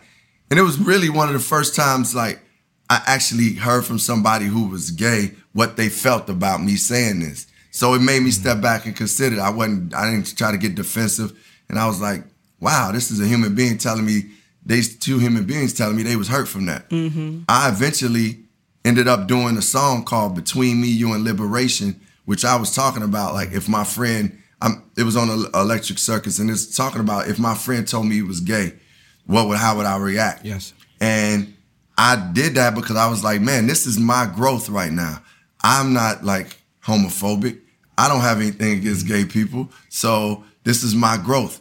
Um, one thing that I like don't I don't subscribe to is that whole yo, you did this back then, so you persecuted forever. Like you said Right. that word back then, so like I, Right. that's not that that's not life. It's many things I've done that I've grown and evolved from, but that's what life is about. I'm, I'm I didn't have the understanding and wisdom that I had when I was 19 that I mm-hmm. have now. And I'm still gonna mm-hmm. continue to grow until I leave this planet. I want to be growing. We all should. So Yeah. I, I mean, I just chalk it up to me evolving, and, and that's just the truth of the, of the path. The people who who can look and say, "Man, you said this and that." Yes, I did, and I don't feel that way anymore. And and it's some things I'm saying probably two weeks ago that I may evolve from now, you know, and and and feel something different. But my point is, that's what life is, and I really, you know, this whole the whole mentality of, man, you did one thing wrong and it's and you done. I don't understand that because you know, I just know that we all human beings and we all evolve. Um, I think that when it comes to, to that, as long as you acknowledge and you have learned from it, then I feel like you should be able to move on. It's the people that still are making excuses or don't acknowledge, like, oh, I hurt somebody or oh, I shouldn't have said that, that deserve to be canceled forever. But That's uh, that's a great that's a great point though. That's a great point. Like acknowledging it, and honestly, that's one of the lessons I learned just with um with, as a father when my my daughter confronted me and Omoye, she was like, man, she had a conversation with me like, man, I don't feel like you was a good dad in this area, that area, and I was like, first I was getting a little defensive and being like, and then I just had to step back and say, you know what? Let me listen to her. Let me acknowledge these are her feelings. I don't have to agree with everything she's saying, but even if eh, without agreeing or trying to fix it, just let me hear her out. And I think, you know, it's important what you just said, Jazz, is the acknowledgement of these things and just recognizing that in somebody and just saying, I actually hear you and I respect you and honor you as a human being. And sometimes that'll come with disagreement too. But it's still, you know, it's important to do what you said. You founded the Common Ground Foundation uh, fairly early in your career. And um, your work in organiz- what is your work in organization doing right now? I know that through COVID, you've been helping bring awareness to incarcerated people, but what else are you guys working on? Yeah, so Common Ground is actually we do it's a youth oriented group. Um, we what, what our work is with the youth, and we mentor youth and we help get them prepared for college or whatever their profession is, or you know what their desire to go into a profession is. It's really about just self development. We help you know we have mentors that get you know teach them about nutrition. They do social activist work. They've gone themselves and went out and, and helped with um, inner city farming. They've helped um, with some of the people who've been incarcerated. So we actually allowing them to feed back into their communities as they're growing too as young people. Um, and right now, during this whole time of the pandemic, they've been really strong, like having Zoom meetings and really like sharing a lot of information, getting prepared for, for black colleges and, and different things like that, and just learning about those things. But and one of the things that I've been like able to participate in and I love is sometimes we have our summer camps where they go away, they just get away from Chicago, go on these trips, and we, you know, they do everything from yoga to just like talks with with uh, um like it's like the men the men mentors sit down with the young men and they just we just have real open talks. It's like a therapy session. The women do do it with the young ladies. They do uh like trust walks, all these different things that that we do during these camps. And it's so beautiful to watch the kids go from like they get out into these areas where it's like, you know, it's the woods, it's like camp. Mm-hmm. And, and they like, oh, what the hell, to watching them participate in yoga, watching them participate in Mm. the in the creative arts sessions that we have and, and watching them like put their cell phones away and really open up in these sessions. So the Common Ground Foundation has been one of the things I've been most proud of um, because it's really feeding back to where I come from. And and I, all I really want from what I said earlier too, Qua, is like to create access. My thing is to create access for our kids. And, and just another thing that we, we've actually did to to add on to that is uh, I opened up a school, um, and it's a charter school. I know you, so you're right. The public schools need the kids too, but we opened up a charter school called AIM. It's called AIM, Art in Motion, and what is geared towards is academic, but it's also art based. So my vision is to be able to get our kids to to to be able to see what it is to be a lighting director, to be able to see what it is to be a costume designer, and have like people from the from those businesses come and talk to them, uh, and so they can say, "Oh, it's not only about being the actor. Wait, oh, you could be a, a, a sound engineer, or you could be, you know, just expose them to things that we never knew existed growing up. Like I, I know I didn't shoot. I mean, I, Qua, you was in the movies early, so you knew Yeah. about movie making, but I come from a family of actors, and so yeah, I, I knew. I but again, I was privileged with that. Like, um, No, I mean, and, and that's basically what, um, you know, like for me with Common Ground and AIM, they're two of the, like the beautiful thing about AIM is like that school is less than two miles from where I grew up. Oh wow. And for me to be able to walk up into that building and see like kids, like, I think your name may be painted on the wall too. Like in our music room, wow, it's it's all these artists from Gang Starr to Talib Kweli to Lena Horne painted on the walls, and I know that they are learning about you, and I know that they are learning about Coltrane, and I know that they're learning about Nina Simone, you know, and man, it's just important for me to be able to share that with them and create an environment where they can get that. So that's been the key with Common Ground and, and AIM. that's beautiful, brother. That's beautiful. Um, I want to thank you for your time once again. We have a couple more questions, um, but that I have to ask you. But I just want to take the time before we ask these questions to just thank you for giving us so much of your time. We're so gracious uh, for it. Um, I asked you to join me in Ferguson uh, to do a concert for the people in Ferguson. We did a free concert. You've always been there for the people, from Common Ground to to Assata Shakur. I saw you in Kentucky marching for Breonna Taylor uh, with the people. You had your mask on and all that. Recently, Yeah. when we was hanging out, uh, you talked to me about working with political candidates to hold them, try to hold them accountable, and you were trying to go do work in that space. Can you expound on what you were talking about? Yeah, so it's something we we have organized called Urgency 2020, this is one of the most important elections of our lifetime. And one reason is not only is it the presidential election that we obviously want to remove any hatred and and, and negativity from from that chair, from that position, but it's also a time where, you know, um, the the Senate can be won by a group of people who may be open to to working more with with all people, meaning Mm-hmm. You know, like this whole, and I'm not a. Let me let me be clear. I'm not a politician where I'm like I'm a Democrat. I'm a Republican. I'm mm-hmm. I'm like for whoever's going to do good by the people, as far as my knowledge and, and interaction with them goes. So this this election, some of the things that we want to see change, like we're looking at policing, we're looking at education, we're looking at like creating more economics for for black and brown people in poor neighborhoods. Um, these are I see candidates out there, and I'm learning more and getting acquainted with more candidates that represent that change. Per se, um, like how state what Stacey Abrams was to to Georgia. It's it's um like it, it was a it's a person like Jamie Jaime Harrison um in in um in South Carolina that is that is running for Senate that actually cares about the people. And what what mm-hmm. we're doing is like we're going we're taking time to sit down with these uh, elected officials or soon hopefully they will be elected officials and say, "Hey, these are the things that we want to see happen for these communities." And we're not doing that without the community people being there. And we'll be sitting down and talking to with you know from the people the community people along with these people that are running for office and say, okay, these are our demands. Okay, you got that? Cool. We are here to support. We'll use our voice to get more attention and more people to, to know about you. So they go out and vote. They're not only saying, oh, I got to vote for the president. I got to, you also got to know voting for your senator, voting for your district attorney.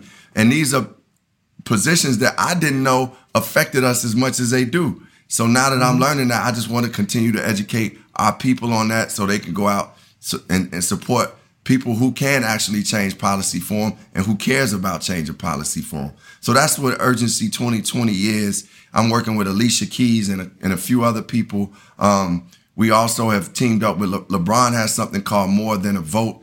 We um not really partner, but we're going to be supporting what they're doing um, because they're really encouraging people to vote without they're doing it without not without being like yo vote for this person, but mm-hmm. we're like yo go out and vote, but this is the person to vote for. And if and, and if you need to sit down and talk, like I feel like if I'm gonna put my word and my mouth out there for my word for somebody, then it's gonna be somebody that's that's truthful, somebody that cares about human beings and, and can be a great leader in that area. So that's what that's that's about.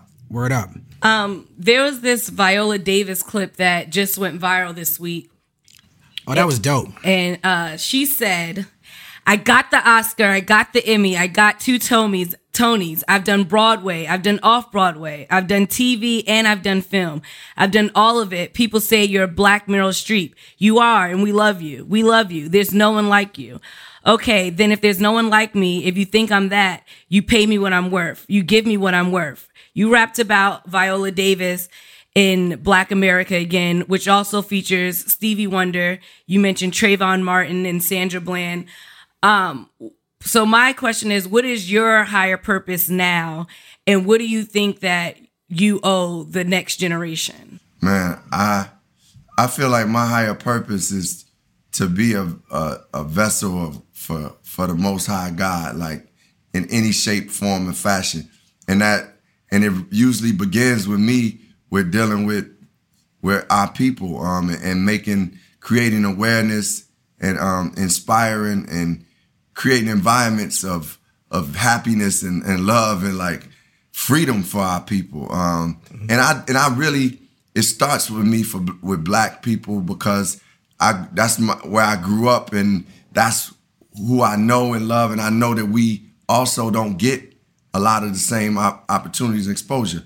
But it also is about black and brown people, and it also is about humanity um, mm-hmm. itself. So I'm not just only looking and saying, man, I want to change it only for black people. I want to change it for a better society overall. But it starts, you know, with me doing a lot of that work for our people because we the ones in this in this situation that is, have taken the shorthand of a lot of things, um, taken less than in, in a lot of areas. We just haven't had as much access. So my thing, purpose now is to continue to create the access, to to set examples, but also be active and and and, and have action items, a la policy change, a la opening up schools, a la like you know teaming up with community community activists and people who already are doing work and changing those situations.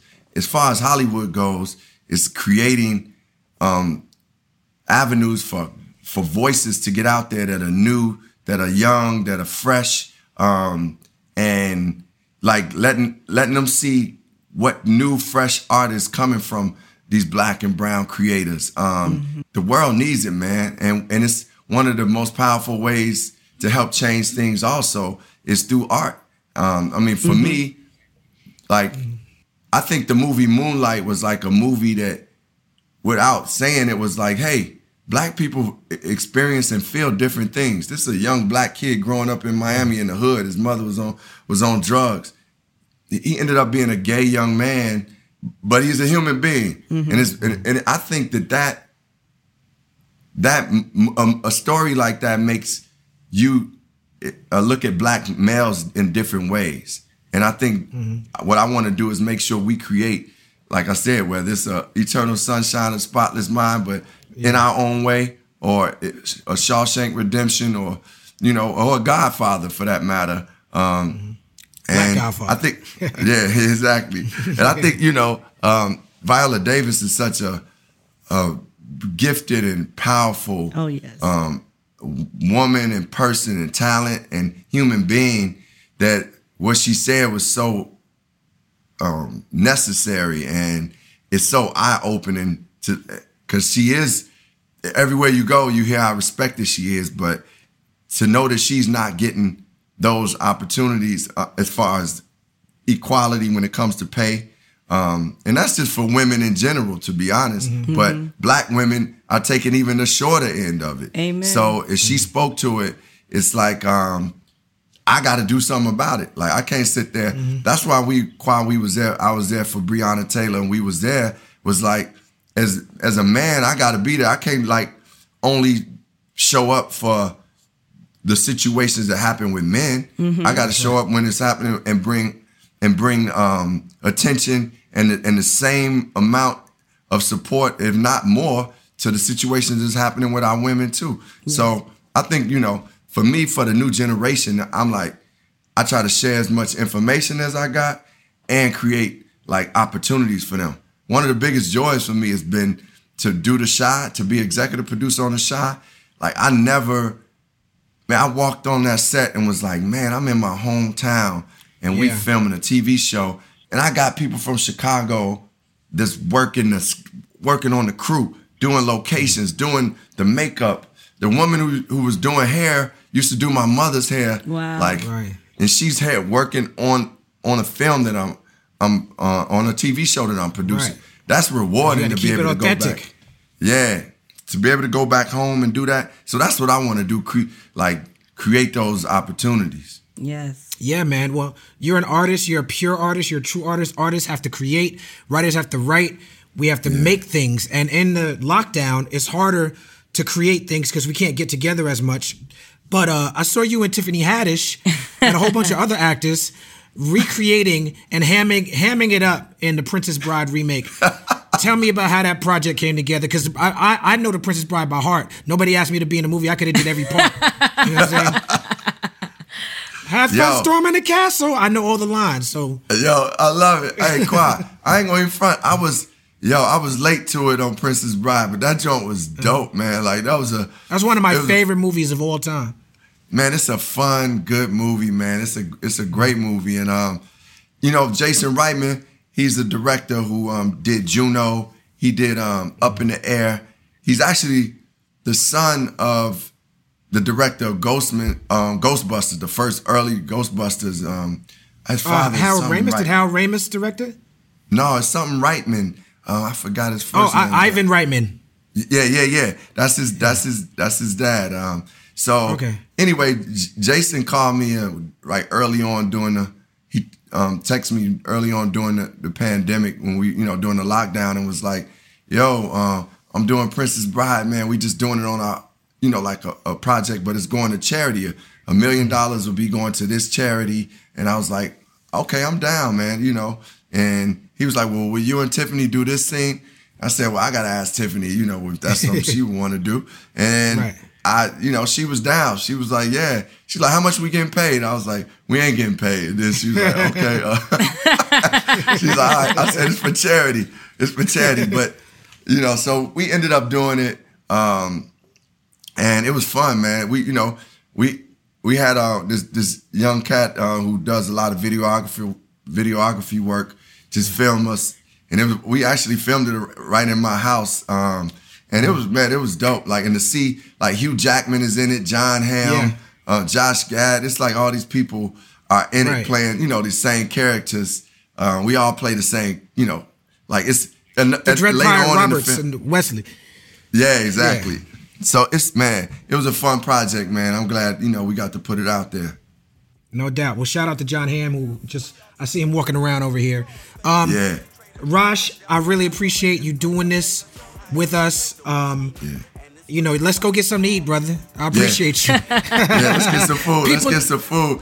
Jazz, People's Jazz, party. You can finish eating, finish eating your fries. But Why you gotta tell everybody else eating hot, Hot fries?